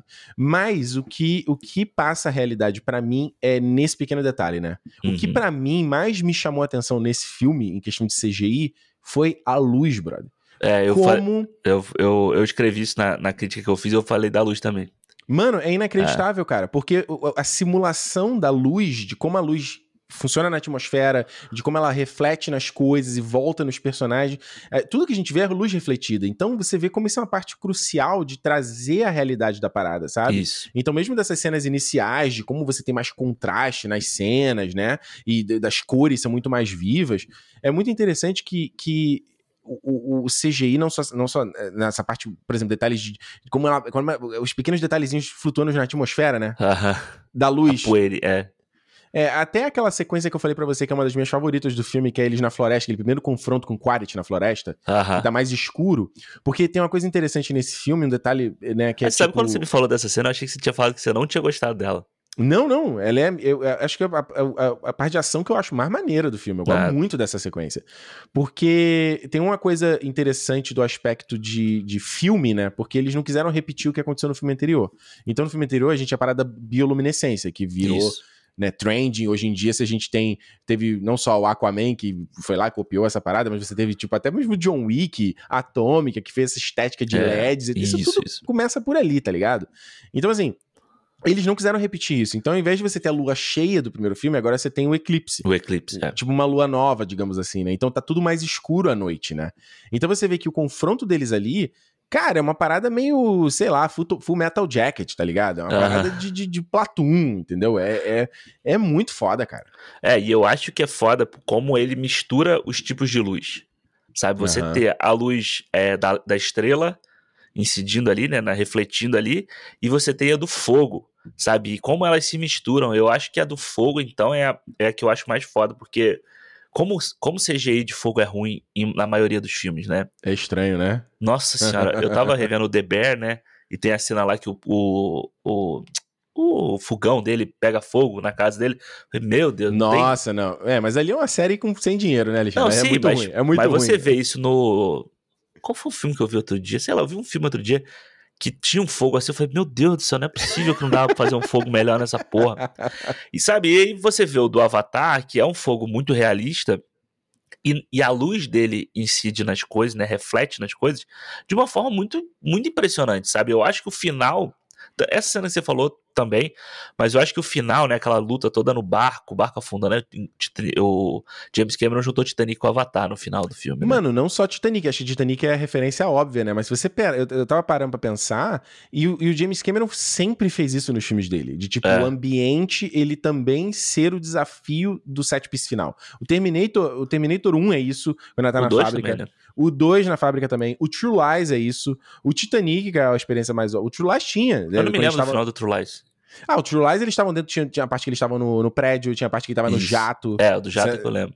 Com a filha dele em cima do jato, é, lá, sabe? Então você tem a coisa do, do, cenário. Não é como se você estivesse num ringue de boxe, tá ligado? Que ele é aquela coisa ali estática, O cenário é né? parte da ação, né? O que a gente sempre fala de, de você criar ação com história também, né? Caralho, isso foi essa parte é muito foda. O navio ir virando e eles tendo que. Os caras lutando enquanto o navio tá virando. Aí o Jake e o Quaritch param um momento. E aí. É, é muito maneiro, cara. Tem aquela coisa igual Missão Impossível, né? Que a água tá vindo e ela para porque ela vai e volta, assim, né? Muito foda. Muito, é, muito e foda. E aí nessa cena, eu acho que a luz, para mim, nessa da cena final, é o mais impressionante. Porque ela torna tudo que a gente tá vendo ali. É, perceptível. Você consegue, você consegue enxergar a ação acontecendo à noite num barco fechado, sem iluminação, sabe? Só com fogo ou com ah, determinados tipos de luz. Então você consegue enxergar tudo que está acontecendo ali. Eu é. acho que esse para mim, o, eu acho o final do filme incrível assim, mas eu acho que esse para mim é o, é o a cereja do bolo, sabe? De você conseguir enxergar tudo que tá acontecendo na ação, da ação ser clara o tempo inteiro. E eu acho que é. isso acontece o filme inteiro. Não clara no sentido de ser iluminada, mas no sentido não, de você conseguir ver. De você entender o que tá acontecendo, sabe? De você entender a movimentação, tudo, em que ambiente é. que eles é. estão e tal. Eu acho isso muito, muito, muito impressionante. Principalmente que você tá com um óculos 3D que já é. torna a cena mais escura do que ela já é, né? E os caras pensam isso, isso aí não é, não é à toa, sabe? E tem uma parada, assim, infelizmente, não só nem o Alexandre Matheus eu também não vi, a gente não viu o filme em HFR, né? Que era aquela, é. o alto, alto taxa de quadros, né? E, que gente, é, tem que sempre, sempre ter aquela explicação, né? O cinema, ele exibe lá, usa 24 frames para formar um segundo de tela, e aí a gente teve, por exemplo, a trilogia O Hobbit, que eles usaram, foram os primeiros filmes que fizeram lá com 48 quadros por segundo. Isso. Então você tinha os filmes de forma mais fluida, lembra? E teve gente que gosta e gente que não gosta. O Ang Lee, no Projeto Gemini também fez isso, lembra? Que tinha alguns filmes com 120 E ele fez um, anteri um filme anterior dele que ninguém viu. Que uhum. é um que é um é a história de um cara do exército, e aí ele vai para um ele aparece num Super Bowl, se eu não me engano, para para levar a bandeira e tal. Então, tipo, esse é uma história famosa dos Estados Unidos, que ele usa toda essa parte do, do, do estádio também, ele usa não sei quantos quadros por quadros segundo. por segundo. É tipo é, uma esse porrada, é muito assim. É uma discussão bem que, que, que, grande, assim, sabe? Tem gente, o Alexandre, pra mim, não gosta. Eu sou muito é. fã do alta, alta, taxa, alta taxa de quadros, eu, eu consigo ver melhor. Principalmente quando você tem a câmera se movimentando num cenário, né? Eu acho que você consegue ver o cenário perfeitinho, porque você não tem aquele motion blur, né? É. Mas aí, a grande novidade do James Cameron para esse filme era fazer o HFR. Primeiramente, isso anos, anos atrás, ele falava que esse filme ia sair em 60 quadros por segundo, na época do Hobbit. Antes isso. do Hobbit sair, a galera criticar e tal. E aí, para pro Avatar, ele pensou no, no, na taxa dinâmica, que é muito parecido com o que você tem com o celular hoje em dia, esses celulares que tem essas para economizar bateria, né? Se você tem coisa que não tá sendo atualizada na tela, ele dispara uma taxa, depois ele aumenta, né? Isso. Então, a ideia, o que eu vi James Cameron falando era tipo nas cenas gerais, diálogo, cenas mais simples, você tem os 24 quadros normais, e quando você vai pra ação, ele joga pra 48. Uhum. É, eu achei que a minha sessão ia ter isso, eu já vi, Alexandre, tem outro cinema aqui que tem, e eu vou ver o rever Você vai, filme, é. vou, vou É, o que tem aqui perto de casa tem também, eu, eu tinha comprado ingresso para ele, né, mas aí não deu pra eu ir, eu vou, eu vou, eu quero assistir o, desse jeito. É no Scotiabank, tipo... é no Scotiabank que tem, o que é. aqui também é no Scotiabank. Tá? Que, é, que aqui se chama Banquet de Scotia. Hum, entendi. mas é, eu acho que tem que ver, entendeu? Tipo assim, beleza, é, Se a gente já viu o IMAX 3D, né? Nós dois vimos IMAX 3D. Isso. Mas próxima, se você quer rever, vamos rever pela, pela tecnologia também, para ver qual é a parada diferente. Eu vi muita claro. gente falando que parece gameplay de. Gameplay não, é. Cinematic de, de jogo de videogame. Ah, que fica o pessoal, parecendo. o pessoal também, porra, é muito quadrado às vezes, eu acho. Eu acho a galera meio quadrada às vezes, mano. Eu acho meio. Eu, eu não sei, mano, porque eu acho que a gente tá muito tempo acostumado a ver cinema de um jeito e você. Ah. E se você faz o filme inteiro dessa forma, uma hora hum. eu acho que a sua cabeça tenta se acostumar com aquilo. Mas você traz para baixo, traz para cima. Eu acho, eu acho difícil, mas eu quero ver, por, por a gente tem que ver, vamos ver e trazer um papinho esse assunto aí. É, uma boa. A gente tem que fazer. Então, assim, é, é, e outro detalhe também que ficou aí rolando fake news na internet era a coisa do novo 3D desse filme. Que isso não existe, gente. Isso não existe, pelo amor de Deus, que você ainda não viu esse filme. A galera ficou falando, ah, mas esse é o 3 Até tem um cara que comentou no meu post, eu botei numa, uma foto indo ver o filme, botei no Instagram, né? O cara, ah, mas não.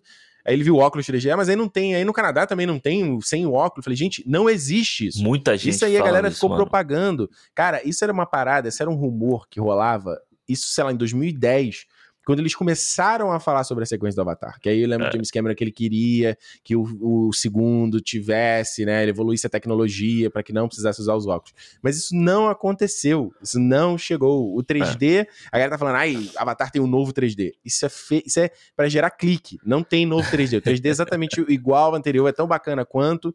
As coisas podiam ter voado mais na cara, eu acho.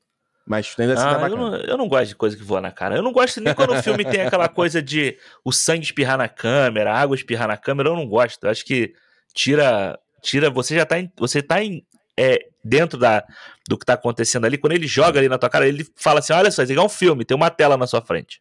É, ele faz. O que ele faz é uma parada muito maneira, assim, de tipo, por exemplo, às vezes, se você tem uma floresta, né, ele, ele, parece que estende, né? Ele parece que, na verdade, a tela vai para trás, né? E não é tanto pra frente, né? Só realmente os detalhes de, tipo, principalmente nessa sequência da, da, desse conflito à noite na floresta que eu falei, que, tipo, tem uma hora que o Quaritch pega a arma, ele passa bem pra frente, assim, ou ele dá um tiro, aí tá, tá, tá, tá, tá, tá aí a câmera vem pra frente, aí o tiro vai se ver na toda direção. É. Eu dei Nossa, um... tem uma. Ih, tem uma hora que o, o Jake joga, joga a, a machadinha que ele tem. Ele uhum. joga assim, tipo, ele tá jogando fora, ele joga na direção da câmera, que eu dei uma desviada. Se assim, eu fiz o. Essa parada é muito legal, cara. E, e, isso é interessante porque é, eu acho que é um pouco no bom sentido de você fazer o cinema como um parque de diversão, entendeu? Ah, eu, eu, eu acho, tipo, eu entendo, às vezes, esses diretores, tipo, o, o, o, o Scorsese, né, o Spielberg, os caras falam... O Spielberg também nem tanto, né? O Scorsese fala mais isso, né? O Tarantino fala isso, que é muito purista com o cinema, e tudo bem, eu acho que tem espaço para isso também.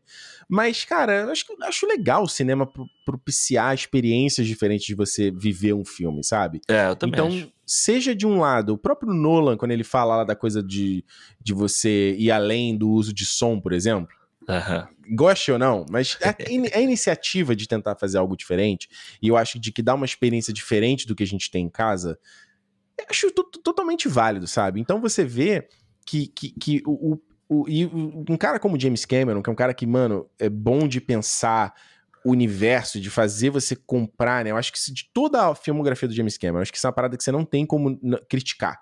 Tipo, ele é um cara que ele, consegue, ele, ele consegue muito te, te, criar as regras daquele universo ali, é. sabe? Te, pra, pra, ele faz, você sentir que aquilo ali é real, ele te dá um tempo de você viver aquilo ali, ele te dá um tempo de você conhecer aqueles personagens ali, sabe? E tipo, acabou de ser, uma, de ser um vídeo, eu não vi ainda, né? Isso é um papo dele com o Robert Rodrigues, né? Uhum. E aí ele falando que ele deu um calhamaço de 600 páginas pro Robert Rodrigues que dirigiu a Alita, né? Com ele explicando o universo do Alita e como os robôs funcionavam no universo da Alita. Só pro cara ter uma ideia das regras do jogo. E eu acho isso, cara, isso, isso para mim é, diferencia muito, cara. Porque você tem vários filmes que você, você parece que as regras não existem, né? É. Não, parece que as, não existem as leis da física naquele mundo ali, né? E isso no Avatar, em Pandora, não existe, mano. É, eu acho que. Primeiro que eu acho que isso é o que faz a experiência do cinema ser diferencial, sabe? De você ter assistir em casa ou não. É você ter uma obra em que você pensa som, imagem, sens sensação, sabe? Você ter sens é ser sensorial sem precisar espirrar água na tua cara, sem precisar, tipo, balançar a tua cadeira, entendeu? Tipo, você consegue sentir basicamente tudo que o filme quer te passar olhando para ali pelo, pela sua visão, pelo seu e pela sua audição, entendeu? Tipo, pelo, pelo lado psicológico, psicanalístico do cinema. Da nossa mente tá voltado diretamente para aquela tela clara numa sala escura, entendeu? Então, tipo, uhum. eu acho que isso é o, é o grande barato do cinema e eu acho que o James Cameron, Spielberg, né? Esses caras, tipo, conseguem recriar isso em praticamente todos os filmes dele. Verdade. Deles. Mas eu acho que essa parada que você falou, de você criar essas, essa, essa Bíblia, né? Eu aprendi isso no, no curso outro dia, que várias séries e vários filmes que têm muito sucesso nessa coisa de mundo é porque os caras criam a tal da Bíblia da história. Então Star eu, Trek eu, tem eu isso. Ouvi, eu ouvi falar disso porque no podcast do The Office elas falam direto esse termo. Não, Eles é... falam, ah, o The Bible, The Office Bible. Porque é justamente, sei lá, você tem um personagem Aí ele define, ó, esse personagem, sei lá, o background, a história, o que, que ele gosta, Isso. o que, que, ele não gosta, né? Quem ele conhece, é muito foda. É, e né? você passa assim, tipo assim, sei lá, o Dwight. Se o Dwight ele é formado de um jeito, se a partir de um momento ele ganha um outro aspecto, isso tem que ser inserido na Bíblia dele, porque o cara que vai fazer na temporada 15, sei lá, lá na frente, isso. ele tem que olhar isso aqui para saber que o personagem não pode escapar dessa forma, entendeu? Isso, e é isso no caso de você chegar um diretor novo, né? Exato. E, porque é, é, o que mais acontece em série, de você chegar um roteirista novo também. Se, tipo, às vezes a mesa de roteirista muda de temporada para temporada. No podcast, inclusive, elas falam direto que muitas vezes os próprios atores têm que chegar pro diretor e falar: mano, ó, o meu personagem não faria isso aqui, ele não teria essa reação, ele não faria essa é, parada. É, porque essa, essa, essa ideia de você ter você pensar no, no, universo, né? Eu acho que o James Cameron, ele toma muito tempo do, com o Avatar, né? Ele tomou muito tempo já, desde o primeiro filme, né? Da produção e tal, para agora, criando esse mundo. Então deve ser muito maneiro você pegar esses livros de, de aqueles livros de arte do filme, sabe? De você isso. pensar. E, porra, mano, e, e, assim, você vê isso na quantidade de criatura que tem, de fa fauna e flora, né, do filme, que, tipo, é é muito rico. E você vê, eu acho que uma das coisas, uma das coisas mais legais desse filme novo, né, do, do Caminho da Água, foram os os naves novos, né? Os naves lá do Meticaína. Meticaína do povo novo. E você vê como eles são diferentes, como o braço deles é diferente para ter o negócio para você nadar, sabe? Tipo uma barbatana, né? É, é muito uma maneiro. cauda, o, o, o, o cabelo, né? Eles têm cabelo crespo, cara. É, e a própria Me senti cor, né? representado, né? porra. E aí a cor, muito foda. E a cor deles que reflete... Os olhos são diferentes. Exato, tem aquela coisa, parece o a, a Abe Sapien, né, do... do Isso, Hellboy. Do Hellboy. E eu acho legal a cor deles, porque ela reflete, ela reflete o que é o fundo da água, né? Uhum. Então, tipo, meio que você se, pra você conseguir se esconder, para você conseguir se, é, se, camuflar e nadar ali. Puta, eu achei do caralho isso, mano. Quando eles apareceram, e aí você começa a ver. Porque eu não tinha percebido isso no trailer, né? Você uhum. via que tinha uns personagens novos, até a cor era um pouquinho diferente e tal. Mas você vai pegando esses detalhes dos personagens e eu achei muito maneiro, mano. A, a, a, o, a família principal ali, né? Que é o, o Cliff Curtis, a, a é. Kate Winslet e, e, as crianças são, são muito legais. Eu é, achei to, muito legal. To, Towaru, né? Towaru, acho que é o nome dele, e a Ronal. Isso, é. é. Eu não consegui pegar o nome de A Ronal eu, eu lembrava, mas agora o nome do resto, mano. Não, e ele e, e, você vê que, obviamente, tem uma inspiração clara dos povos polinésios, né? De Maori, né? Tanto na hora Isso. que eles vão pra guerra, que eles ficam fazendo aquela língua e o tal. Haka, é, né? é. Total, as pinturas nas, é. nas peles, né? Então você vê, você, você vê que para pra pensar nesse tempo de produção, porque a galera, acho que é muito fácil falar assim, caraca, 13 anos para esse filme, né? E não é para esse filme, é para todos os próximos quatro. Isso. Porque se você parar pra pensar, Alexandre, muita coisa, isso que você falou de você pensar dessa bíblia do filme, acho que não só dessa coisa mais que a gente está vendo agora, né, essa mudança de povos novos, né? Ah, como é que vai ser? Como é que é a casa? Como é que eles moram? Como é que realmente é, é... De repente a gente tem que fazer até o mapa do local, o mapa do Isso. planeta, entendeu? Uhum. Onde os caras moram e, e, e, pensar numa história de porquê, pô, em roteiro é isso, né? Por que, que realmente, o que, que aconteceu? Como é que deve ter sido o começo da, da, da, da, vida nesse, nessa, nessa lua e como eles se espalharam para esses outros lugares, como foi é. o processo migratório, entendeu? Não precisa definir 100%, mas tem que já pensar. Então, por exemplo, a questão da Terra, como ah, eles vão para a Terra em algum momento. O que, que vai acontecer na Terra também? Uhum. No primeiro filme, não aparece, né? A não ser na versão estendida que você Isso. tem as cenas do apartamento, do Jake, pouco que ele fala. E no mas bar, seja... né? Ali fora do bar, na rua, no bar que ele tá andando ali. Exato. Então, mas, então o cara tem que pensar muito mais e pensar razões. Ah, por que, que isso aconteceu? O que, que foi? Porque mesmo que é, você às vezes não vai ver isso no filme, mas isso vai pautar um diálogo de um personagem. Uhum. Isso vai pautar um detalhe dali, entendeu? Isso. Ou talvez isso vai refletir no filme lá da frente, né? E isso é que eu acho que é a parada mais mais interessante, assim, sabe? E tem. Obviamente, para mim, teve uma coisa que eu até falei com esse contigo em off, que é algumas coisas de conceitos novos, que eu fiquei meio, meio perdido num dado uhum. momento. do filme, entendeu?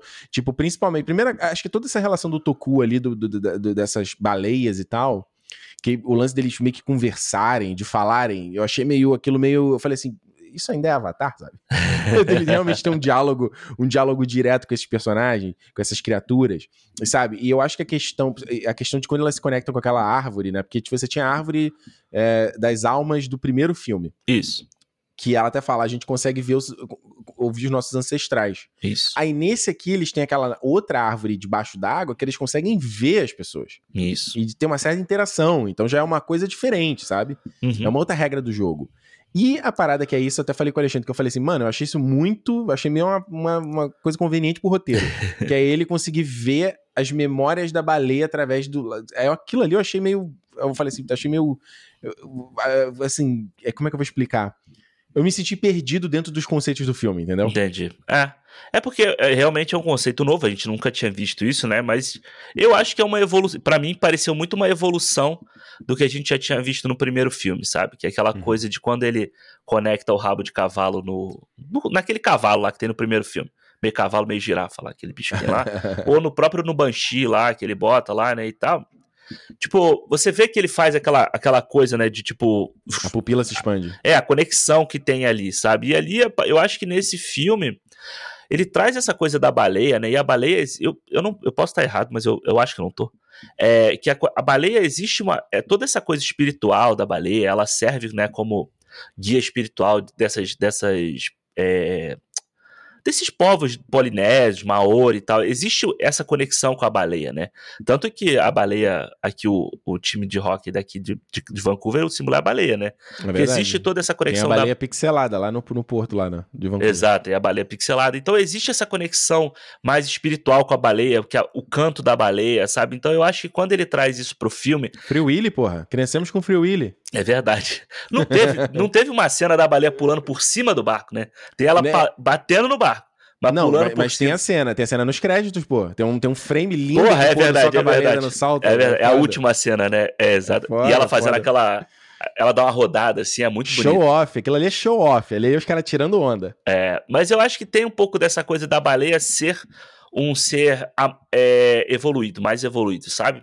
Tipo talvez... os golfinhos, assim, que são inteligentes pra caralho. É, e tanto toda. que existe a conexão entre os, o, os povos, né? O povo lá da, da como é, é o nome? Medicaína, né? Medicaína. Existe a conexão deles com as baleias, quase uma irmandade entre eles ali, sabe? Então eu acho que.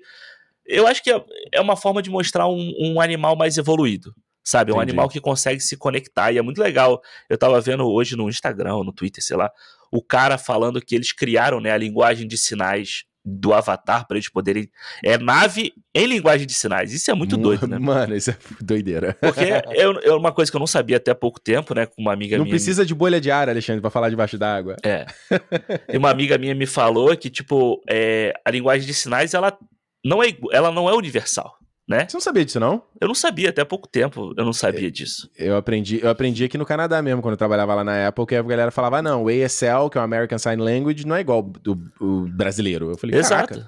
É, tem é, idioma. Exato, e é muito doido. E aí eles criaram o idioma nave em coisa, e aí ele explicando que ele é muito mais baseado na emoção, né? É você fala através das emoções com por baixo d'água, né? Pela, pela linguagem de sinais. Então eu achei isso muito foda. E eu gostei, mano. Eu achei bem legal essa coisa de você se conectar ali. Isso dá é, pano para você poder se conectar com outras coisas dessa forma, sabe? De você. É, sem dúvida. É, eu acho só que o filme, eu, nesse caso, eu senti assim, um filme meio abobado. Entendeu? Eu achei que virou uma coisa muito desenho do Free Willy. Lembra o desenho do Free Willy? Lembro. sabe? Virou tipo meio desenho do Free Willy ali. A parte do Loki tá então, conversando. Então, você vai concordar Hã? com o pessoal que disse que é a mão da Disney. No, no filme. Que a Disney estragou o Avatar. Mano, eu não entendi essa porra, desculpa, não, mano. Ainda bem que eu não ouvi ninguém falando isso.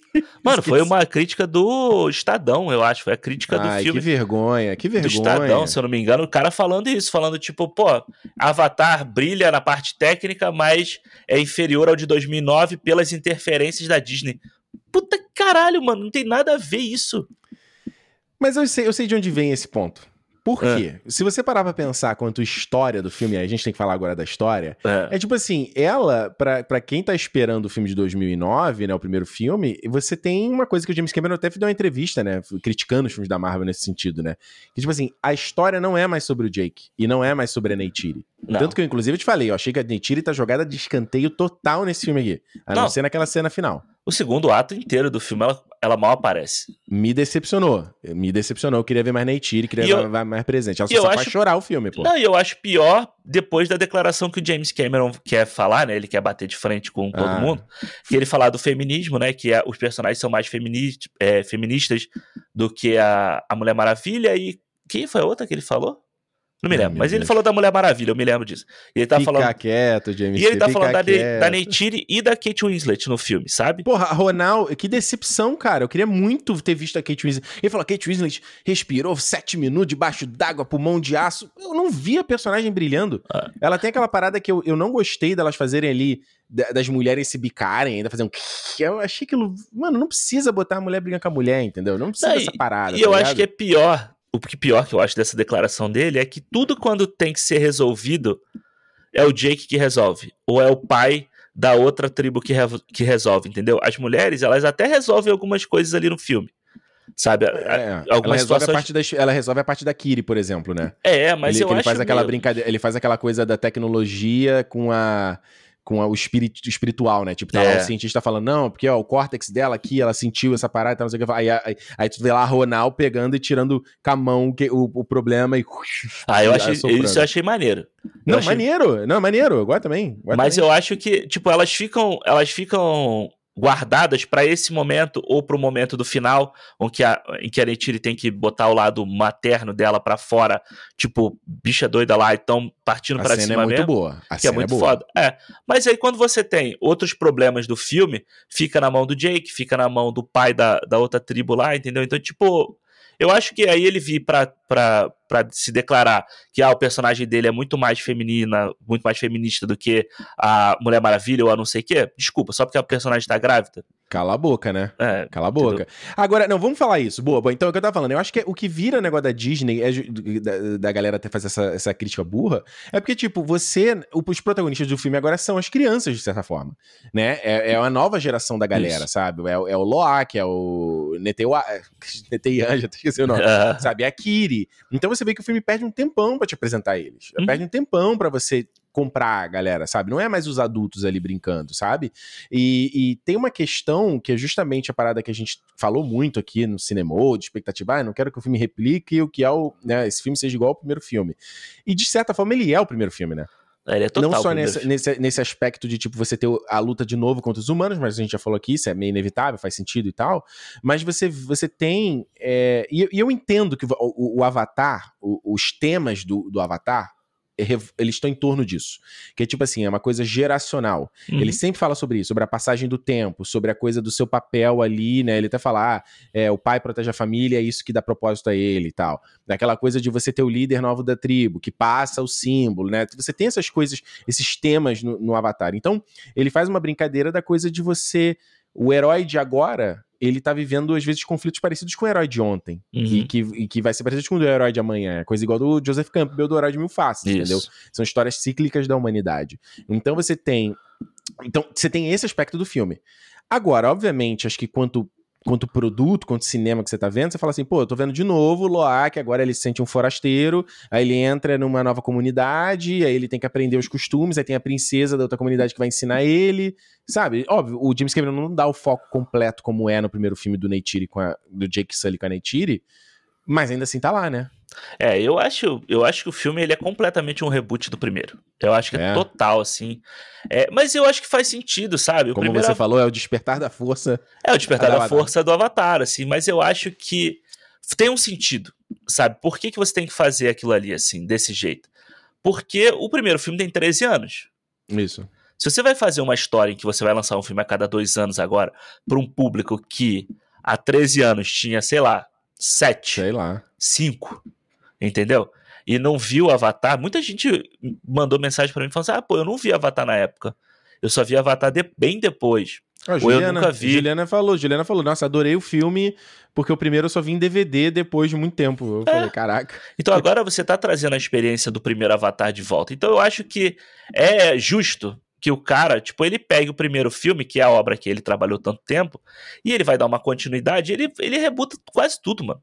É quase tudo. É. Mano, tem a cena de você aprendendo a andar no, no, no, no bicho. bicho embaixo d'água, é a mesma do Jake aprendendo voando.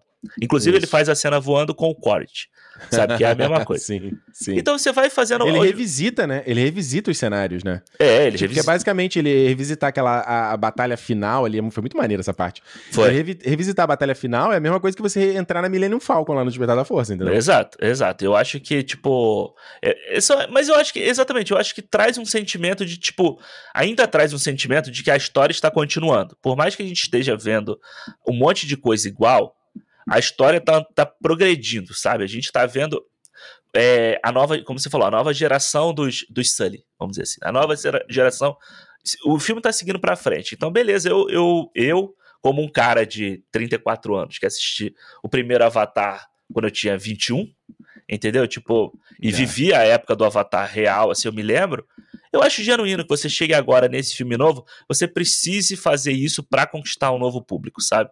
É quase Acho... como se esse fosse o Avatar 1 de novo, né? Você tiver, é... teve o Avatar clássico e esse é o novo Avatar 1 de novo. Pois é, assim. e eu acho que ele funciona melhor do que o Despertar da Força desse lado, porque Star Wars. Já vai falar mal do JJ. Não, cara, eu não vou falar mal do JJ, não. Do JJ. Eu não vou falar. Eu adoro o Despertar da Força. Acho Despertar da Força um puta filme legal. Mas o que eu acho a diferença é que Star Wars, ele, ele ainda tá na, no lore, assim, né, na, na cultura pop, muito forte. Avatar não tá assim. Avatar é um filme que a gente viu, a gente gosta, a gente discute, a gente sabe a importância dele, a gente sabe o que que foi Avatar, sabe, em 2009. Caralho, 2009, eu vi aquele filme. O James Cameron fala isso, né? Você viu nas entrevistas, ele falou, ah, a galera fala que o Avatar não teve impacto cultural, mas a gente não é Star Wars, a gente vai, vai criar agora. E ele tem razão nisso e que ele, ele tá falando. Tem razão, mano. E eu acho que assim, eu acho que assim, desculpa. É, na Disney você tem lá o parque todo do Avatar. Então quando eu postei... Não é na Universal, não? É na Universal, não? É, não sei. É, eu não sei também. Ah. É. Você tem lá aquele parque todo. Então, quando eu postei o, que eu tinha visto. Não, mas é na filme, Disney, eu tô falando merda, é na Disney, é verdade. É na Disney. Tô, né? é, é, porque era da Fox o Avatar, é. É, eu não, eu não, eu não sei porque eu nunca fui, mas assim, tipo. Hum. A, aí a minha irmã me mandou uma mensagem e falou assim: porra, você já, você já foi na. Você sabe como é que é a parada do brinquedo, de voar no negócio? É muito maneiro. Então, tipo assim, hum. o Avatar continuou nessa, nessa forma, no parque, né? E eu acho que ele continua na nossa expectativa para o próximo, que era Sim. esse.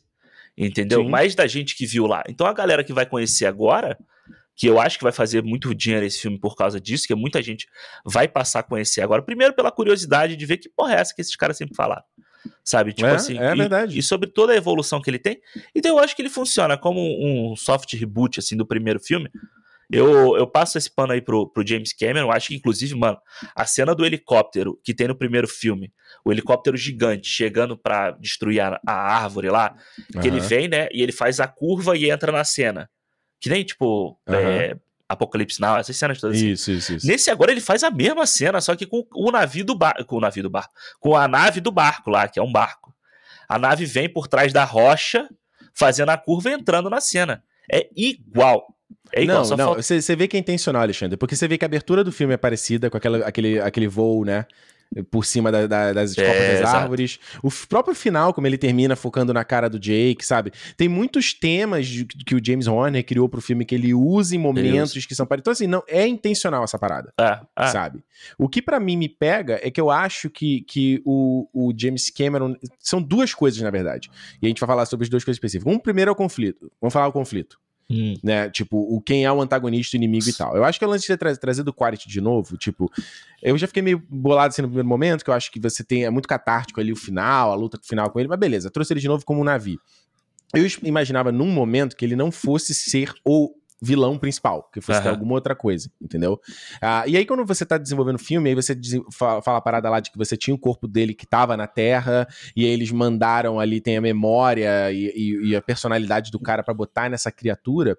Cara, eu falei assim, mano, começa a abrir uma parada muito maneira de você discutir o que, que é o eu, tá ligado? Você discutir uhum. uma parada de filosofia mesmo, de psicologia o que que define você, sabe? Ele fala em vários momentos, tipo, eu não sou esse cara, é, eu, a gente não é nem da mesma espécie, não sei o quê.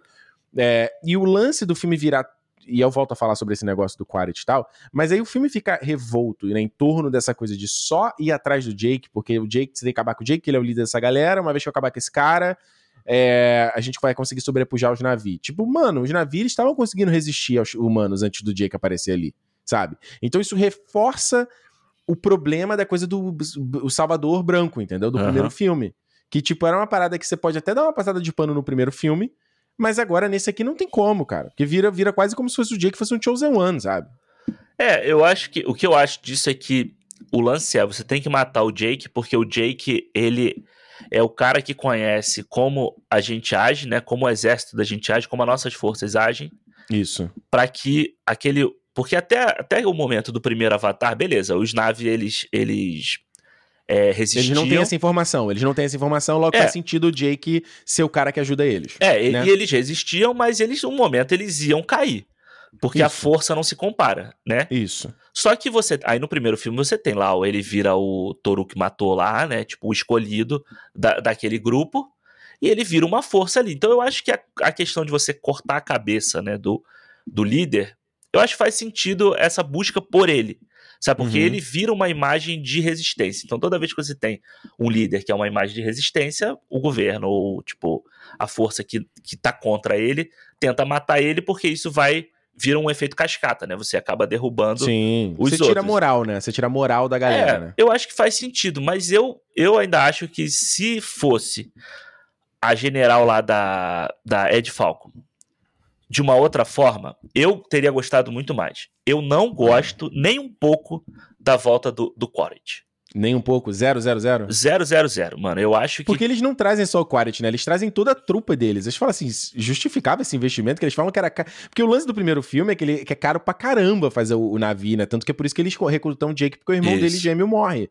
E eles não queriam desperdiçar aquele investimento. Você fala, cara, que você gastou dinheiro até pra todos esses milico aqui. É. O Quaritch, se ele ser um comandante, ele um general, né, ele fala que ele já tinha né, experiência, ele sobreviveu à guerra de não sei o quê. Tudo bem, ele até faria sentido. Agora, até os outros caras que acompanhavam ele, eu falei, é. mano. Os bunda suja que estavam do lado dele, né, Porra, né? Tipo... Não, aí não faz sentido você gastar uma grana com esses caras, pô. É, eu não gosto, mano. Acho que... Primeiro, eu acho essa história de. Ah, não, a gente tinha um, um corpo aqui que a gente criou, que tá mandando com a tua memória.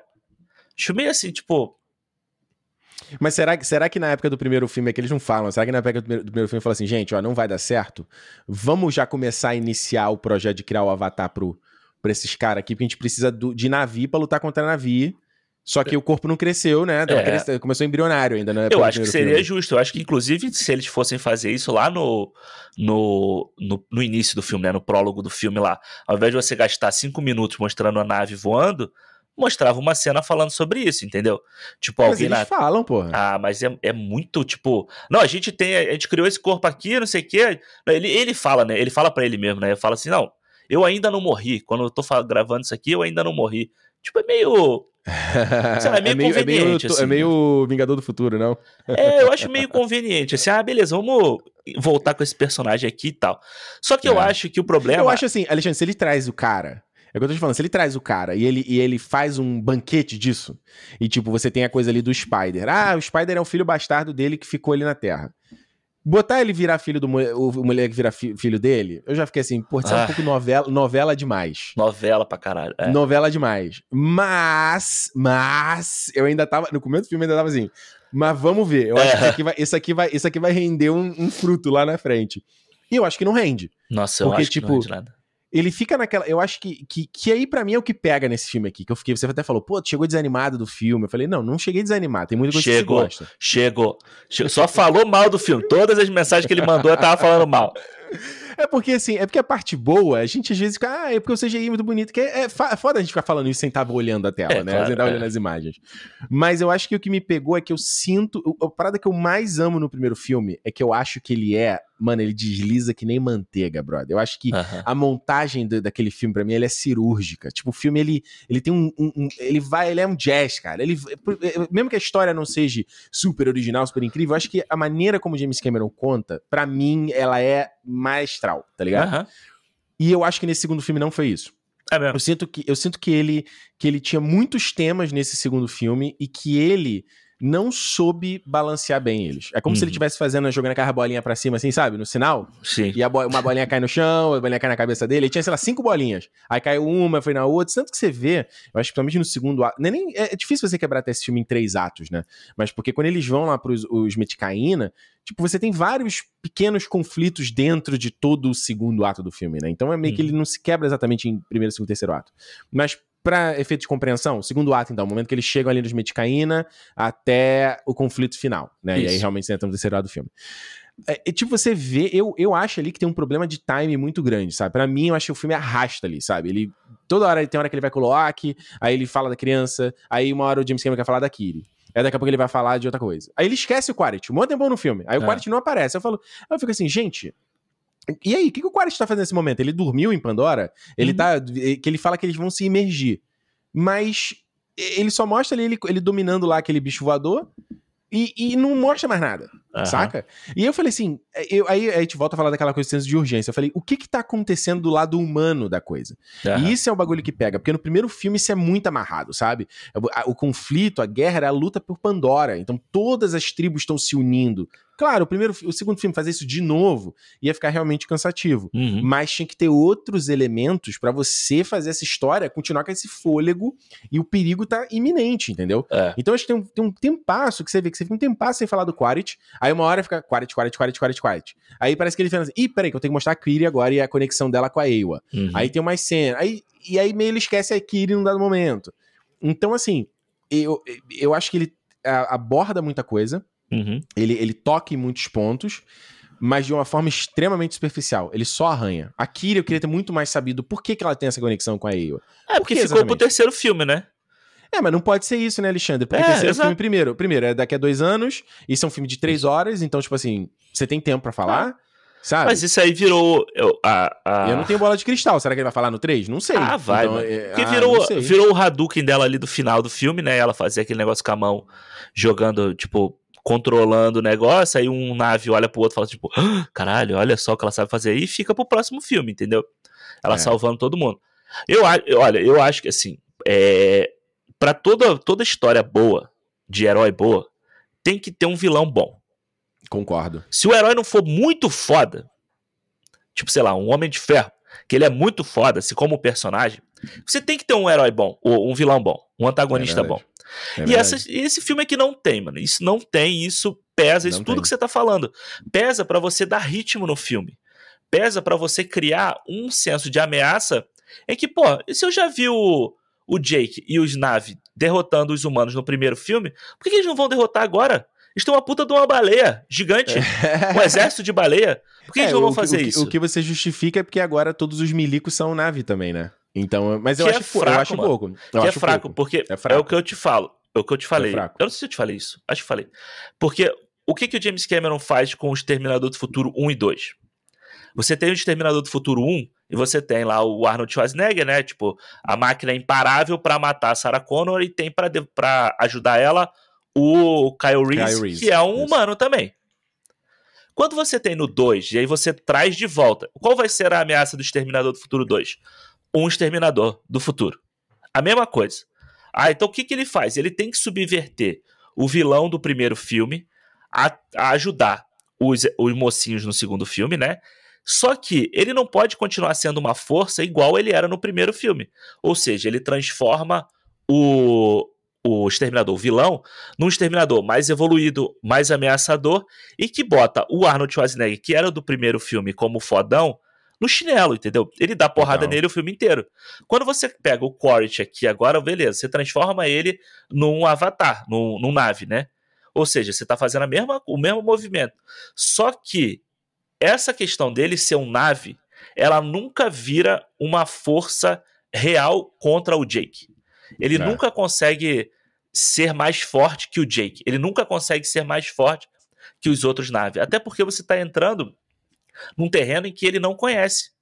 Se você fosse... Sim, ele, ele ainda tá em desvantagem. É, se você fosse brigar na floresta, eu acho que quando mostra lá a cena do, do, tiroteio à noite, você vê que ali ele tá mais ameaçador, porque é um terreno que ele já conhece por outras missões como soldado, ele Exato. agora tem a força maior do, do, do, nave. Só que você joga o filme inteiro na água, o bicho que ele voa não tem força na água, o barco lá, a baleia chega e destrói muito rápido, não sei o quê. Então você é. não tem um, um, antagonismo forte aqui. Então a, é verdade. A, então a, a história ela tem que passar a ser toda calcada pela nossa jornada com os Nave no novo povo que eles estão conhecendo. Então, tipo assim, para mim, funcionou. Eu gostei muito disso, sabe? Eu acho que toda vez que mudava lá para aquele barco, aquele cientista lá, eu falava, não quero ver essa porra. Volta. É, é. Eu, eu acho que é uma parte que, que ele meio que, que. É que eu tô falando, tem tanta, tantos elementos que tem que trabalhar, né?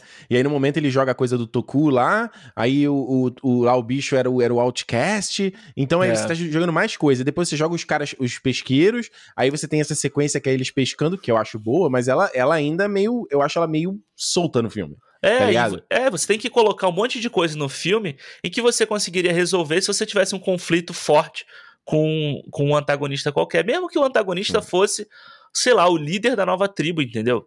É, é, porque exatamente, eu acho que a questão de, tipo, do, do, do quality, se você vai pensar assim, você terminar, você, no final, ser um mano a mano deles dois, e, tipo assim, ele, você já teve esse mano a mano quando ele usava o exoesqueleto. Lá, o, e era maneiro pra caramba aquilo ali, sabe? E ele já ofereceu uma puta. Ele já foi uma, uma baita dificuldade pro Jake sendo o exoesqueleto, sabe? Isso, exato. Então ele, como Navi, ele não parece ser tão mais não. difícil de vencer, sabe? Além de que o fato que eu te falei, né? Tipo, a Neytiri vai lá, ameaça o, o garoto, e é uma vez aquele conflito resolvido, ela vai embora com as crianças e, que, e, o, e o cara vai ficar na ação, entendeu? Eu falo, é, porra. Mano. Que, por que Neytiri não cai na porrada com esse cara? Porque você tá o filme inteiro falando que né, ele tá ali puto porque e, e, ela foi que matou ele. Embora você tenha mais uma vez o conflito, porque, tipo assim, peraí, você, você diz que você não é aquele cara. Então por que você se importa? Você quebrou o crânio dele. Por que, que uhum. você se uhum. importa? Exato. Tá ligado? Mas tudo bem. Então, tipo assim, aí vai a Neytiri, vai embora. E você vê que é muito mal resolvido, né? Tudo é. isso é, é muito mal resolvido. Eu acho que seria muito mais. É...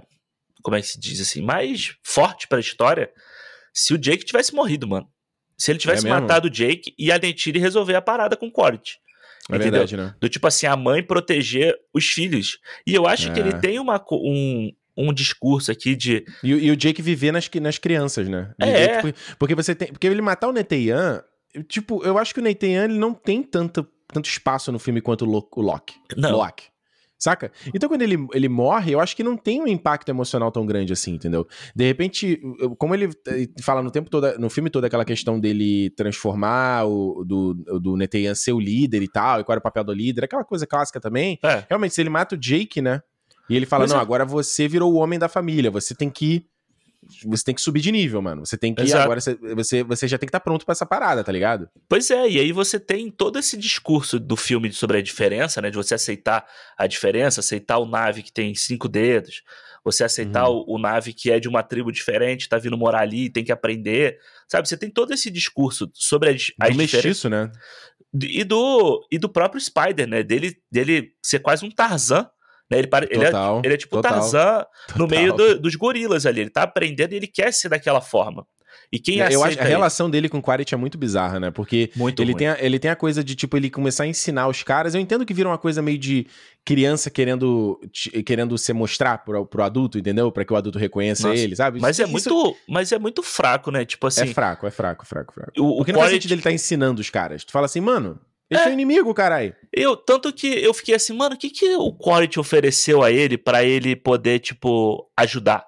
É. E é meio que é voltar pra terra, né? Tipo assim, é voltar pro, pro ambiente dele. Só que ele já se vi, ele já ele já se vê como um nave, sabe assim, não se vê como nave, mas ele gosta daquele ambiente, ele fala a língua, ele sabe é. o, tudo. Então, tipo, fica, eu achei essa parte dele ajudando o corte, eu não, eu toda vez que aparecia no filme eu falei, cara, não é possível isso, não é possível que é. realmente é isso, sabe? Ele tá levando isso tá lá. acontecendo. Não é possível que isso tá acontecendo, sabe? E no final, aí pra, é só para no final ele, ele chegar e negar o moleque. E ele chegar e, e negar e de, duas cenas depois ele fala, ele chamar ele de filho. Não, não digo nem isso. Ele, ele largar a, a Kiri na ameaça da, da, da Neytiri. Eu acho que da, é, do que, que o filme estava construindo teria que ser uma parada muito parecida com o Casamento Vermelho no Game of Thrones, quando a Caitlyn pega a, a, garota lá, a mulher do cara, e o cara fala, problema, eu arrumo a tua esposa... Mata, dane-se. É. Porque pra ele, ele no filme inteiro tá falando: eu não sou da mesma espécie, esse cara não é meu filho, eu não me importo. E aí no final, pra ele largar É. E, e, e, justamente para virar a coisa aí do, do, Spider salvar o cara no final e ele chamar o garoto. Mano, foi muito. E essa parada que eu falo assim, não precisa. Tipo, James Cameron, se você tá falando que esses filmes funcionam de forma independente, não precisa ficar deixando essas paradas soltas. Não. Aí você vai trazer o Quarity no terceiro de novo. De novo. Cara. Pra quê? Pra buscar o filho? Pra buscar o filho Mano. e matar o Jake Sully. Vai ser só pois isso. Pois é. Mas aí, pelo menos, cara, eu acho que o James Cameron ele volta a fazer a parada que para mim é um, é um dos. É, é, é, a característica de um grande cineasta, tá ligado? Que é tipo assim, ele nunca deixa a tecnologia falar mais alto. Por mais que você seja um filme que seja tecnologia pesada pra caramba, entendeu? Uhum. Você vê que ele usa, né, a gente tava falando muito de questão de CG, você vê como ele tem muito mais liberdade de movimentação de câmera como ele usa é, aquela coisa, né, como se fosse uma GoPro presa nos bichos, assim, filmando, né? Ele, ele brinca, né? Você vê que ele tem muito mais liberdade em, em movimentação de câmera, em coisas que ele faz. E o efeitinho do James Wan, de virar a câmera assim, ah, na hora é. que eles estão brigando no barco, aí tem uma hora que ele vira assim, que é muito legal também. Isso é foda. E aí você vê que mesmo estando essa loucura da ação e tudo mais, ele volta, né? Chega no final e foca no, na emoção, né? Ele Sim. foca no sentimento e tal. E eu acho que aí, o filme acaba terminando numa nota alta, sabe? Ele acaba é. terminando é. num pique alto, assim. Porque é muito bonita aquela sequência final ali. Uhum. Porque ele volta a falar, que eu acho que é um dos temas do filme, pelo menos, que é, é o tema que ele consegue construir o filme inteiro. Ele não se embanana. Os outros ele se embananou, mas esse uhum. ele não se embananou. Que é sobre o, o, papel da família realmente e da questão geracional da coisa. Eu tô estressando uhum. esse termo geracional porque o filme toca muito nisso. E, e, principalmente da questão de que, tipo, não só os seus filhos agora são os protagonistas, e você, como pai, você tem que entender o momento que você tem que voltar a ser o protagonista e o momento que você tem que deixar eles serem protagonistas para eles Isso. crescerem, né? É o balanço de você ser, né? Eu não sou pai, mas tô aqui fazendo uma análise da coisa. E mais ainda, isso eu hum. achei muito bonito, sabe? De, e, e, volta, me fez, me lembrou de entrevista dele falando de como ele, a experiência dele sendo pai de adolescente pautou a escrita dele desse filme. Que com, até o Alexandre tá aí fazendo faculdade, né, a pessoa sempre fala, escreva sobre o que você sabe. Né? Exatamente. Né? Que ele fala assim, eh, você vê nesse filme aqui que tem aquela coisa de, de, de como você quanto pai, é, dos filhos, você, você pode aprender com seus filhos, entendeu? Exato. De seus filhos podem te salvar, dos seus filhos podem te ajudar também. E no final, você ter os filhos com as suas características particulares serem as, quem, quem salva uhum. né, Neytiri e, o Jake, né, em ambientes diferentes, em cenários diferentes, é bonito pra caramba. Seja é. a Kiri no aspecto é, mais né, intuitivo, espiritual dela, né? Que ela tem aquele conflito, ela não se entende, eu quero ser normal, tal, não sei o quê. O Loak, como sendo a coisa inconsequente de ele simplesmente se jogar, e com isso ele aprendeu certas coisas, teve experiências que isso. o pai dele não tem, e tem conhecimento que o pai dele não tem. E é muito bonito, cara. Não só a parte da. da eu tô até me arrepiando falando aqui. Da parte da Kiri, quando ela vai com aquelas, aqueles peixes luminescentes e, e aquela borboleta, né? A borboleta, é e aquela que faz ela respirar debaixo d'água para ir até a Neytiri, e do Loak ensinando o pai a respirar. Eu achei é muito bonito. Pra caralho, isso. mano. É muito bonito, mano. É, ele ensinando o pai a respirar é muito bonito, e o pai falando que não vai aguentar, não vai aguentar. E ele falando, tipo, vai, vai, vai, tem que fazer. Até, tipo, até o último momento em que eles não têm como mais respirar, ele tá ensinando o pai a como fazer o, a respiração. É, é muito bonito isso. Ah, eu acho que a parte daqui é a parte visual mais bonita, né? Você tem toda aquela coisa, os peixes fazendo o caminho e tal. Ó. Mas eu acho, eu acho muito bonito essa coisa da, realmente do, do jovem sabe? O, o, velho ainda tem alguma coisa a aprender com o jovem, sabe? O jovem, o jovem, o jovem, o jovem Pandora não é levado a sério, né? É, não, eu acho legal isso, tipo assim, você tem que respeitar. Eu acho que eles falam muito sobre respeito, né? Quando ele cobra muito o Loak e os filhos pela inconsequência deles, porque ele fala, respeita, respeita, respeita, mas no final você saber que o, o jovem também tem alguma coisa para passar, entendeu? Eu achei muito achei muito legal isso e, e é legal, ah, eu acho né, no final, além de tudo, você ainda tem a conexão com a natureza dos dois lados, né? Você tem a conexão dos peixes, da borboleta e da baleia, né, que vem e, e dá o último ele não ia kick. conseguir chegar lá em cima. James Cameron parou de afogar as pessoas, eu achei muito bom isso. Parou de matar os, os, os, os protagonistas afogados ali, tipo, na água. Porra, mas é, é foda, né? Porque o Spider consegue carregar o Quaritch sozinho, né? Agora o Loki não conseguiu carregar o, o, o, Jake. Mas é porque o Spider ele não tem que prender a respiração. Ah, verdade. Ele tá verdade. respirando normalmente, é menos uma coisa que ele tem para fazer. Você matou a pau, é exatamente isso. Né? é exatamente isso. É bonito, cara. Eu acho, eu, acho, eu acho interessante a coisa do final dele virar, então, parte dos, dos Meticaína, né? Eu acho que o Jake Sully tá virando uma coisa parecida nessa, nessa, nessa série Avatar, vamos ver os próximos filmes, que ele vai virar uma coisa meio treinador Pokémon. Lembra que o Ash chegava lá na, ah. Região de Jotô, aí ele ia lá e conseguia as insígnias, né? Ele conseguiu a insígnia de, dos Zomaticaia, agora conseguiu dos Meticaína. Exato. Aí qual é o próximo? O próximo é o, são os navios das montanhas. É, navio do vulcão, assim, do fogo, né? Vai ser uma Cara, coisa assim. Imagina os navios de pele vermelha? Caraca, Seria foda, né? Ia ser muito foda. E ele, e, e o lance do, de enterrar, né, o, o, o Neteian naquela, naquelas águas, algas, né, é. e elas já abraçarem, aquilo foi muito bonito, né? E é meio que, e faz de novo o paralelo com a Grace do primeiro filme também, né? De Sim. você, que ela também tá ali deitada e tal. E eu acho legal como ele termina o filme com a mesma cena, mas ela tem um sentido diferente, né? Ela, uhum. o, quando no primeiro é você, tipo, abraçar o novo, né? Acho que nesse aqui agora é do tipo assim, é, qual é a missão que você tem com aquele novo, né? Tipo, dar sequência é. a proteger aquilo ali e tal. Eu achei muito, achei muito bonito, assim. É meio que, na hora que tá tendo a cena, você fala assim, pô, beleza, James Cameron, você vai terminar com o olhinho do, do menino abrindo de novo, né? Mas a mensagem que ele passa é muito bonita. Eu acho que o James Cameron, ele consegue fazer isso, né? A gente fala como o James Cameron é um cara foda para pegar histórias simples e contar e, e dar o, o cheiro dele, né? O tempero dele e transformar numa coisa nova, né? Você tem o Romeu e Julieta no, é. no Titanic. E é legal ele falando, para que como é que eu ia contar uma história no Titanic? A pessoa não ia ficar de saco cheio de passar duas horas olhando um monte de rico de chapéu, tomando uísque, champanhe, não sei o quê. Eu tenho que botar um, uma coisa proibida, um romance ali. E você Sim. tem o Exterminador do Futuro, que, porra, é a mãe salvando o filho, é a família de novo, sabe? É tipo. Isso. É sempre, você tem sempre essa. essa o Alien também tem isso, tem a, a replay com a. Como é o nome? É, Newt. Newt, é. Aliás, tem... compararam muito, né? Newt com o Spider, né? Mesma parada. É, exato. Então você tem sempre isso e ele colocando esse essa magia dele em cima. Então eu acho muito foda, mano. Eu acho muito legal no final.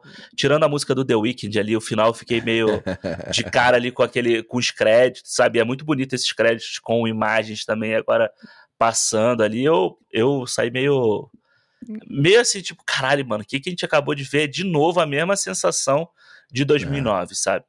É, porque são temas universais, né, Alexandre? É, é, tipo, você tá, ele tá ali naquele, naquele final ali dele poder ver o filho de novo. Eu acho que é uma coisa que todos nós, assim, com a iminência da imortalidade das pessoas que a gente ama, né? Inclusive, aliás, eu vou fazer aqui uma pequena recomendação do Limitless, aí, o documentário do Aronofsky com o Chris Hemsworth. O último episódio é sobre mortalidade, cara, é muito foda. O episódio é muito foda. E ele toca nesses pontos, né? Do Chris Hemsworth falando. Ele tem uma parte dele perder os filhos, dele perder a mulher e tal. É uhum. É muito. Como é filmado, como é montado. É muito. Gente, assista, é muito foda. E ele. O Pinóquio fala sobre isso também, né? Sim.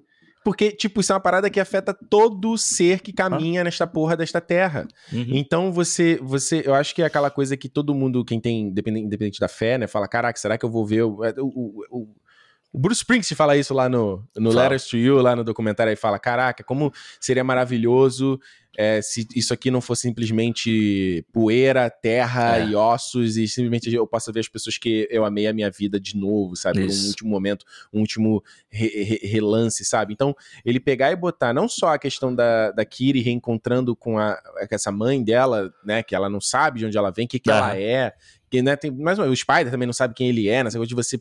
Você, se eu, se eu não tenho. Se eu não sei de onde eu vim, em quem eu tô me espelhando, entendeu? Eu não tenho uma base para começar a escrever a minha história, sabe? Isso.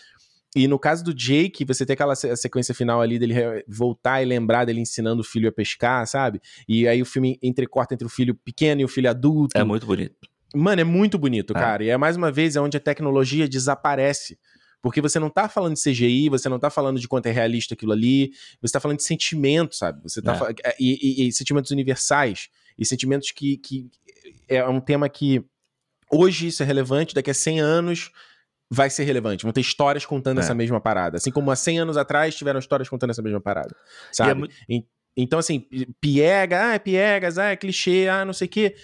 Que seja, mano. Mais uma vez, tem, tem sim uma, uma parada que é muito. que é universal, que é de todos nós e que é bonito pra caramba, cara. Que não dá. Não, é, não, não, a gente não ganha nada sendo cético, a gente não ganha nada sendo. Hum, hum, deixa eu analisar, deixa eu pensar. É. A gente não ganha nada com isso, eu acho.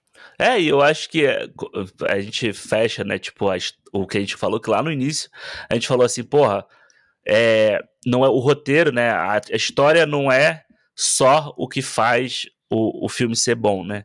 E aí, quando a gente chega no final aqui, que a gente já falou da tecnologia, de tudo isso, não sei o quê, mas no final também é o tema, é o, é o que você está querendo contar, a forma como você está querendo contar e como você está passando a mensagem que faz a gente sentir isso tudo, né? Então você vê que o Avatar ou todo, qualquer obra grande do cinema, ela só é, chega a esse ponto porque ela consegue abraçar tudo, a parte técnica, a parte de escrita, a parte de direção, tudo isso. Quando você tem tudo isso funcionando de uma forma é, conjunta, mesmo que a história seja simples, no final das contas ela vai impactar quem tá vendo. Entendeu? Exato. Então eu acho que o Avatar, o, o, primeiro era assim e esse segundo é dessa forma também. Olha, vou pra minha nota aqui pra Avatar Caminho da Água. Eu acho que, B. sim, eh, tem, tem muito a se gostar nesse filme, e como a gente realmente falou, né? O filme não pode ser só pautado por história, mas ela realmente é importante. E eu acho que para mim, realmente, o que me pegou muito foi essa coisa desses temas e a parada que eu acho que, assim, que, que eu queria que fosse. Não, não melhor, né? Que eu acho que já no primeiro filme era muito boa. Essa narrativa, essa condução da história, eu acho ela tão perfeita no primeiro filme é, que, que eu, eu, queria que o James Cameron tivesse. Isso eu não queria que ele tivesse errado, entendeu? Uhum. Ele poderia ter errado em outras coisas. Mas você vê que o filme ele, tirando esse aspecto, ele é superior em todos os outros. É. Saca? Ele é superior em todos os outros. Então, talvez, é, eu não sei, é, é, pela ambição do filme, pela quantidade de elementos, pela quantidade de personagens, pela quantidade de coisas que ele tem que apresentar, ele tem que fazer a gente se envolver com aqueles. Não só apresentar os Meticaína, mas se envolver, fazer a gente se envolver com todos esses personagens novos, toda essa criançada nova. São quatro filhos do Neytiri e, da, e, da, e da, do Jake, mais o Spider. É gente pra caralho, mano. Não tem é como. Mesmo. Fora os filhos do, do, lá do, do Toyotaru, da Ronald. Mano, é muita gente. Tá é o, é o conflito da né? criança. Né? É. é, é esse, filme, esse, filme, podia ser resumido criança fazendo merda, né? É isso, é os, é os batutinha, porra. Os não batutinha. tem como. Mas é, é, aquela parada, cara. É um filme que, é, do aspecto técnico, não existe experiência próxima, sabe? Você compara com tanto filme que a gente tem hoje em dia, que é tanto CGI assim, e o CGI como ferramenta para você contar uma história, não como uma parada, ai, ah, olha essa cena de. de... Foda-se isso, entendeu? Ela, uhum. o, que, o que impacta, o que conecta a gente, se ela fez, fez a gente. Ela se conectou com a nossa alma de alguma forma, sabe? Eu acho que o James Cameron é o cara que usa tecnologia e, e, e, ele não é um cara que se dividou, tipo o George Lucas, por exemplo, tá ligado? Que esqueceu essa porra. Ou é. mesmo até o Spielberg também, tá? Em um outro filme, em um outro filme, em um outro filme, hum. né? Tipo, esquece às vezes isso, assim, sabe? Mas é o cara que ainda, que, que sabe, ele, ele, ele não esquece. Tá falando que o James Cameron é maior que o Spielberg, então. Não, nesse, nesse aspecto. Entendi. Nesse aspecto. Agora, o pai Spielberg ele é versátil, é outra história. Ele agora, agora só quer contar a história do coração. Ele agora só quer Isso. falar pro, coração. Ele tá romântico, é o último romântico. O último romântico. Mas o James Cameron, eu, isso é a parada que eu mais admiro nele, porque ele não deixa a tecnologia falar mais alto, sabe? Se ele vai, ah, o CGI é bacana, ele pega a câmera dele agora, ela funciona como se fosse uma câmera de verdade, mais é. ainda. E permite ele fazer enquadramentos diferentes, montagens diferentes, ele, ele permite ele cortar o filme super rápido, de uma forma que você fala assim: caraca, cara, de repente você tem essa, esse frame aqui, essa composição durou um segundo. Ou uhum. durou, tipo, meio segundo aqui. Sabe? Ele não tem. Ele não, não, não parece que ele tem. É, vaidade nesse aspecto, de, de simplesmente jogar fora para contar a história boa, sabe? De Sim. ser o condutor. Uh, e eu torço só que realmente no terceiro filme ele melhore nesse aspecto das temáticas, da condução da história, porque todo esse outro resto já tá, mano, tá no, no máximo do que o cinema pode produzir, sabe? É. Agora, a o roteiro, a história, a condição, ela precisa su subir também, cara. Ela precisa acompanhar todo o resto, tá ligado? É, posso não. Eu queria ter gostado mais, mas ainda assim é um filme que eu sei que eu vou rever até cansar. E eu vou ver. Eu, o primeiro Avatar eu vi quatro vezes no cinema. Esse eu já vou ver a segunda. Não sei se eu vou ver quatro vezes aqui. Porque três horas é foda, três horas e dez é foda. Mais uma segunda vez eu vou ver, porque vale a pena, cara. Eu dou quatro estrelas pro Avatar, O Caminho da Água.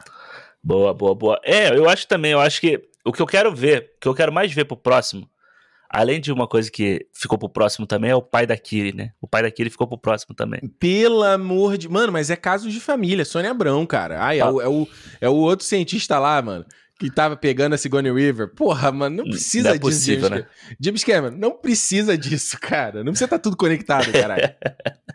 Mas o que eu quero mais ver pro próximo é isso que você tá falando. Como é que Beleza, você teve o Avatar em 2009, você teve 13 anos de gap, você precisa meio que recontar essa história pra gente né, criar esse mundo de novo no imaginário das pessoas que estão assistindo o filme. Para o próximo filme, são dois anos de diferença. Bom, ah, por enquanto, né? São dois anos.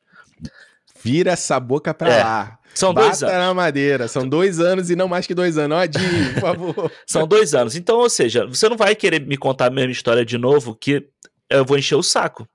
Entendeu? Se você vai me contar a mesma história de novo. Então, o próximo, ele tem que surpreender em tudo que esse aqui falha, e eu acho que ele falha real, com, principalmente com o, o, o, antagonismo do filme, né? Não vou botar nem só o vilão, mas toda a parte antagonista do filme.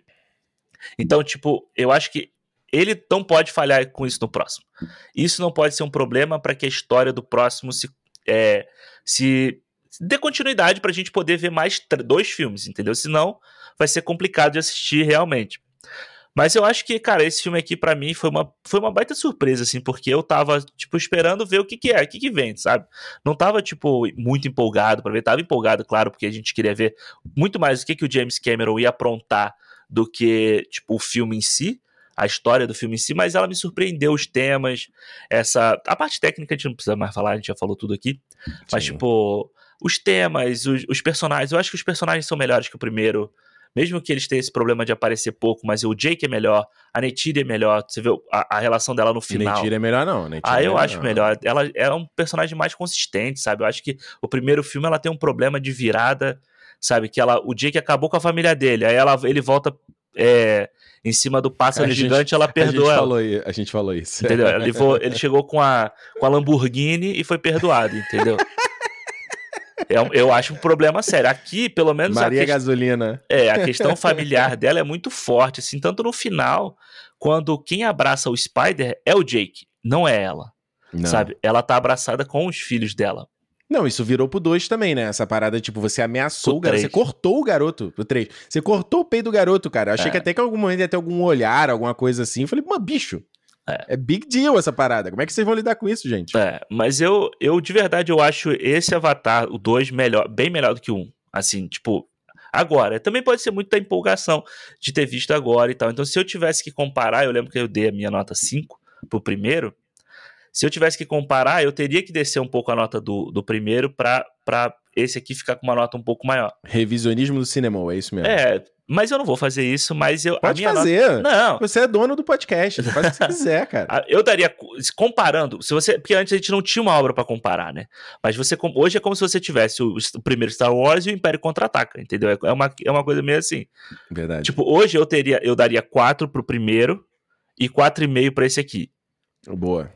Tá, eu Boa. dou, é, eu dou 4,5 pra esse aqui. Eu acho que o que falha o antagonismo, essa parte dele ficar perdido um pouco nos temas, mas no todo, no final, isso não me atrapalha na experiência completa, entendeu? Então, tipo, eu acho que é, um puta filmaço, mano. É bom a gente ter um filme desse para encerrar o ano, né? Ainda tem um monte de filme para ver aí. Mas eu acho que filme. Mas eu acho que no cinema Filmão. só se for tipo uma cabine dessa que tiver aí, senão não tem outro filme que eu vou assistir, não. Filmão, filmão, é, filmão, cara. Eu ainda não acredito. Eu tava na, nessa, na sala, assim, eu entrei na sala, eu até tirei uma foto com a Juliana, porque eu queria fazer esse registro. Eu tenho um registro da sessão do Avatar anterior. Eu quero é, botar do, a, do, a dos outros filmes, assim, porque eu falei assim, cara, eu, quando eu vi esse filme, eu lembro, né? Lá da Pavuna, morar com a minha mãe na Pavuna, fui lá pro, pro Babarra, lá pro New York City Center, com pessoas que não são mais meus amigos, não estão mais na minha vida, mas na época eram muito importantes na minha vida. A gente foi lá ver o filme tava numa, saindo de uma relação bizarra.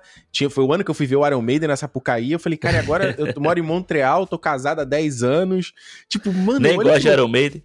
Não, é, eu nem ouço mais Maiden, não é mas nem realmente nem ouço. Falei, caraca, cara, como, como a gente muda, né? Como, como pode ser, né? É foda, cara. É foda. Isso assim, é, você ainda, você ainda, ainda teria muita chance de ter filho, né? Imagina se eu estivesse levando a criança. Ia ser mas... igual o Jake. Eu ia ser o Jake dessa vez. É. E, porra, você vê como é que a, a, as pessoas falam que a Avatar não tem força, né?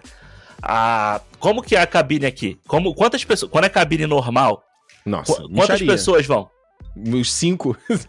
tinha, dessa vez tinha um triplo de gente, assim. Sério? Tinha muito mais gente, assim, não tinha Bicho. muita gente, mas tinha bem mais gente. Galera, a galera adora Avatar. Mano, Alexandre, eu fui na sessão de três da tarde, a hora do vagabundo. Eu falei, vou na uhum. hora do vagabundo que eu quero a sessão vazia. Quando eu comprei, tava vazio. A sessão estava lotada. Aí. Três é. da tarde. Aí eu virei pra Juliana e falei, só tem vagabundo em Montreal, hein? Puta merda, ninguém trabalha eu, nessa merda, hein? Eu só quero ver. No papinho da semana que vem, a gente vai. A gente comenta a bilheteria que a Avatar vai fazer. E o HFR? Essa primeira... Será que a gente já vai ter visto até lá? Não?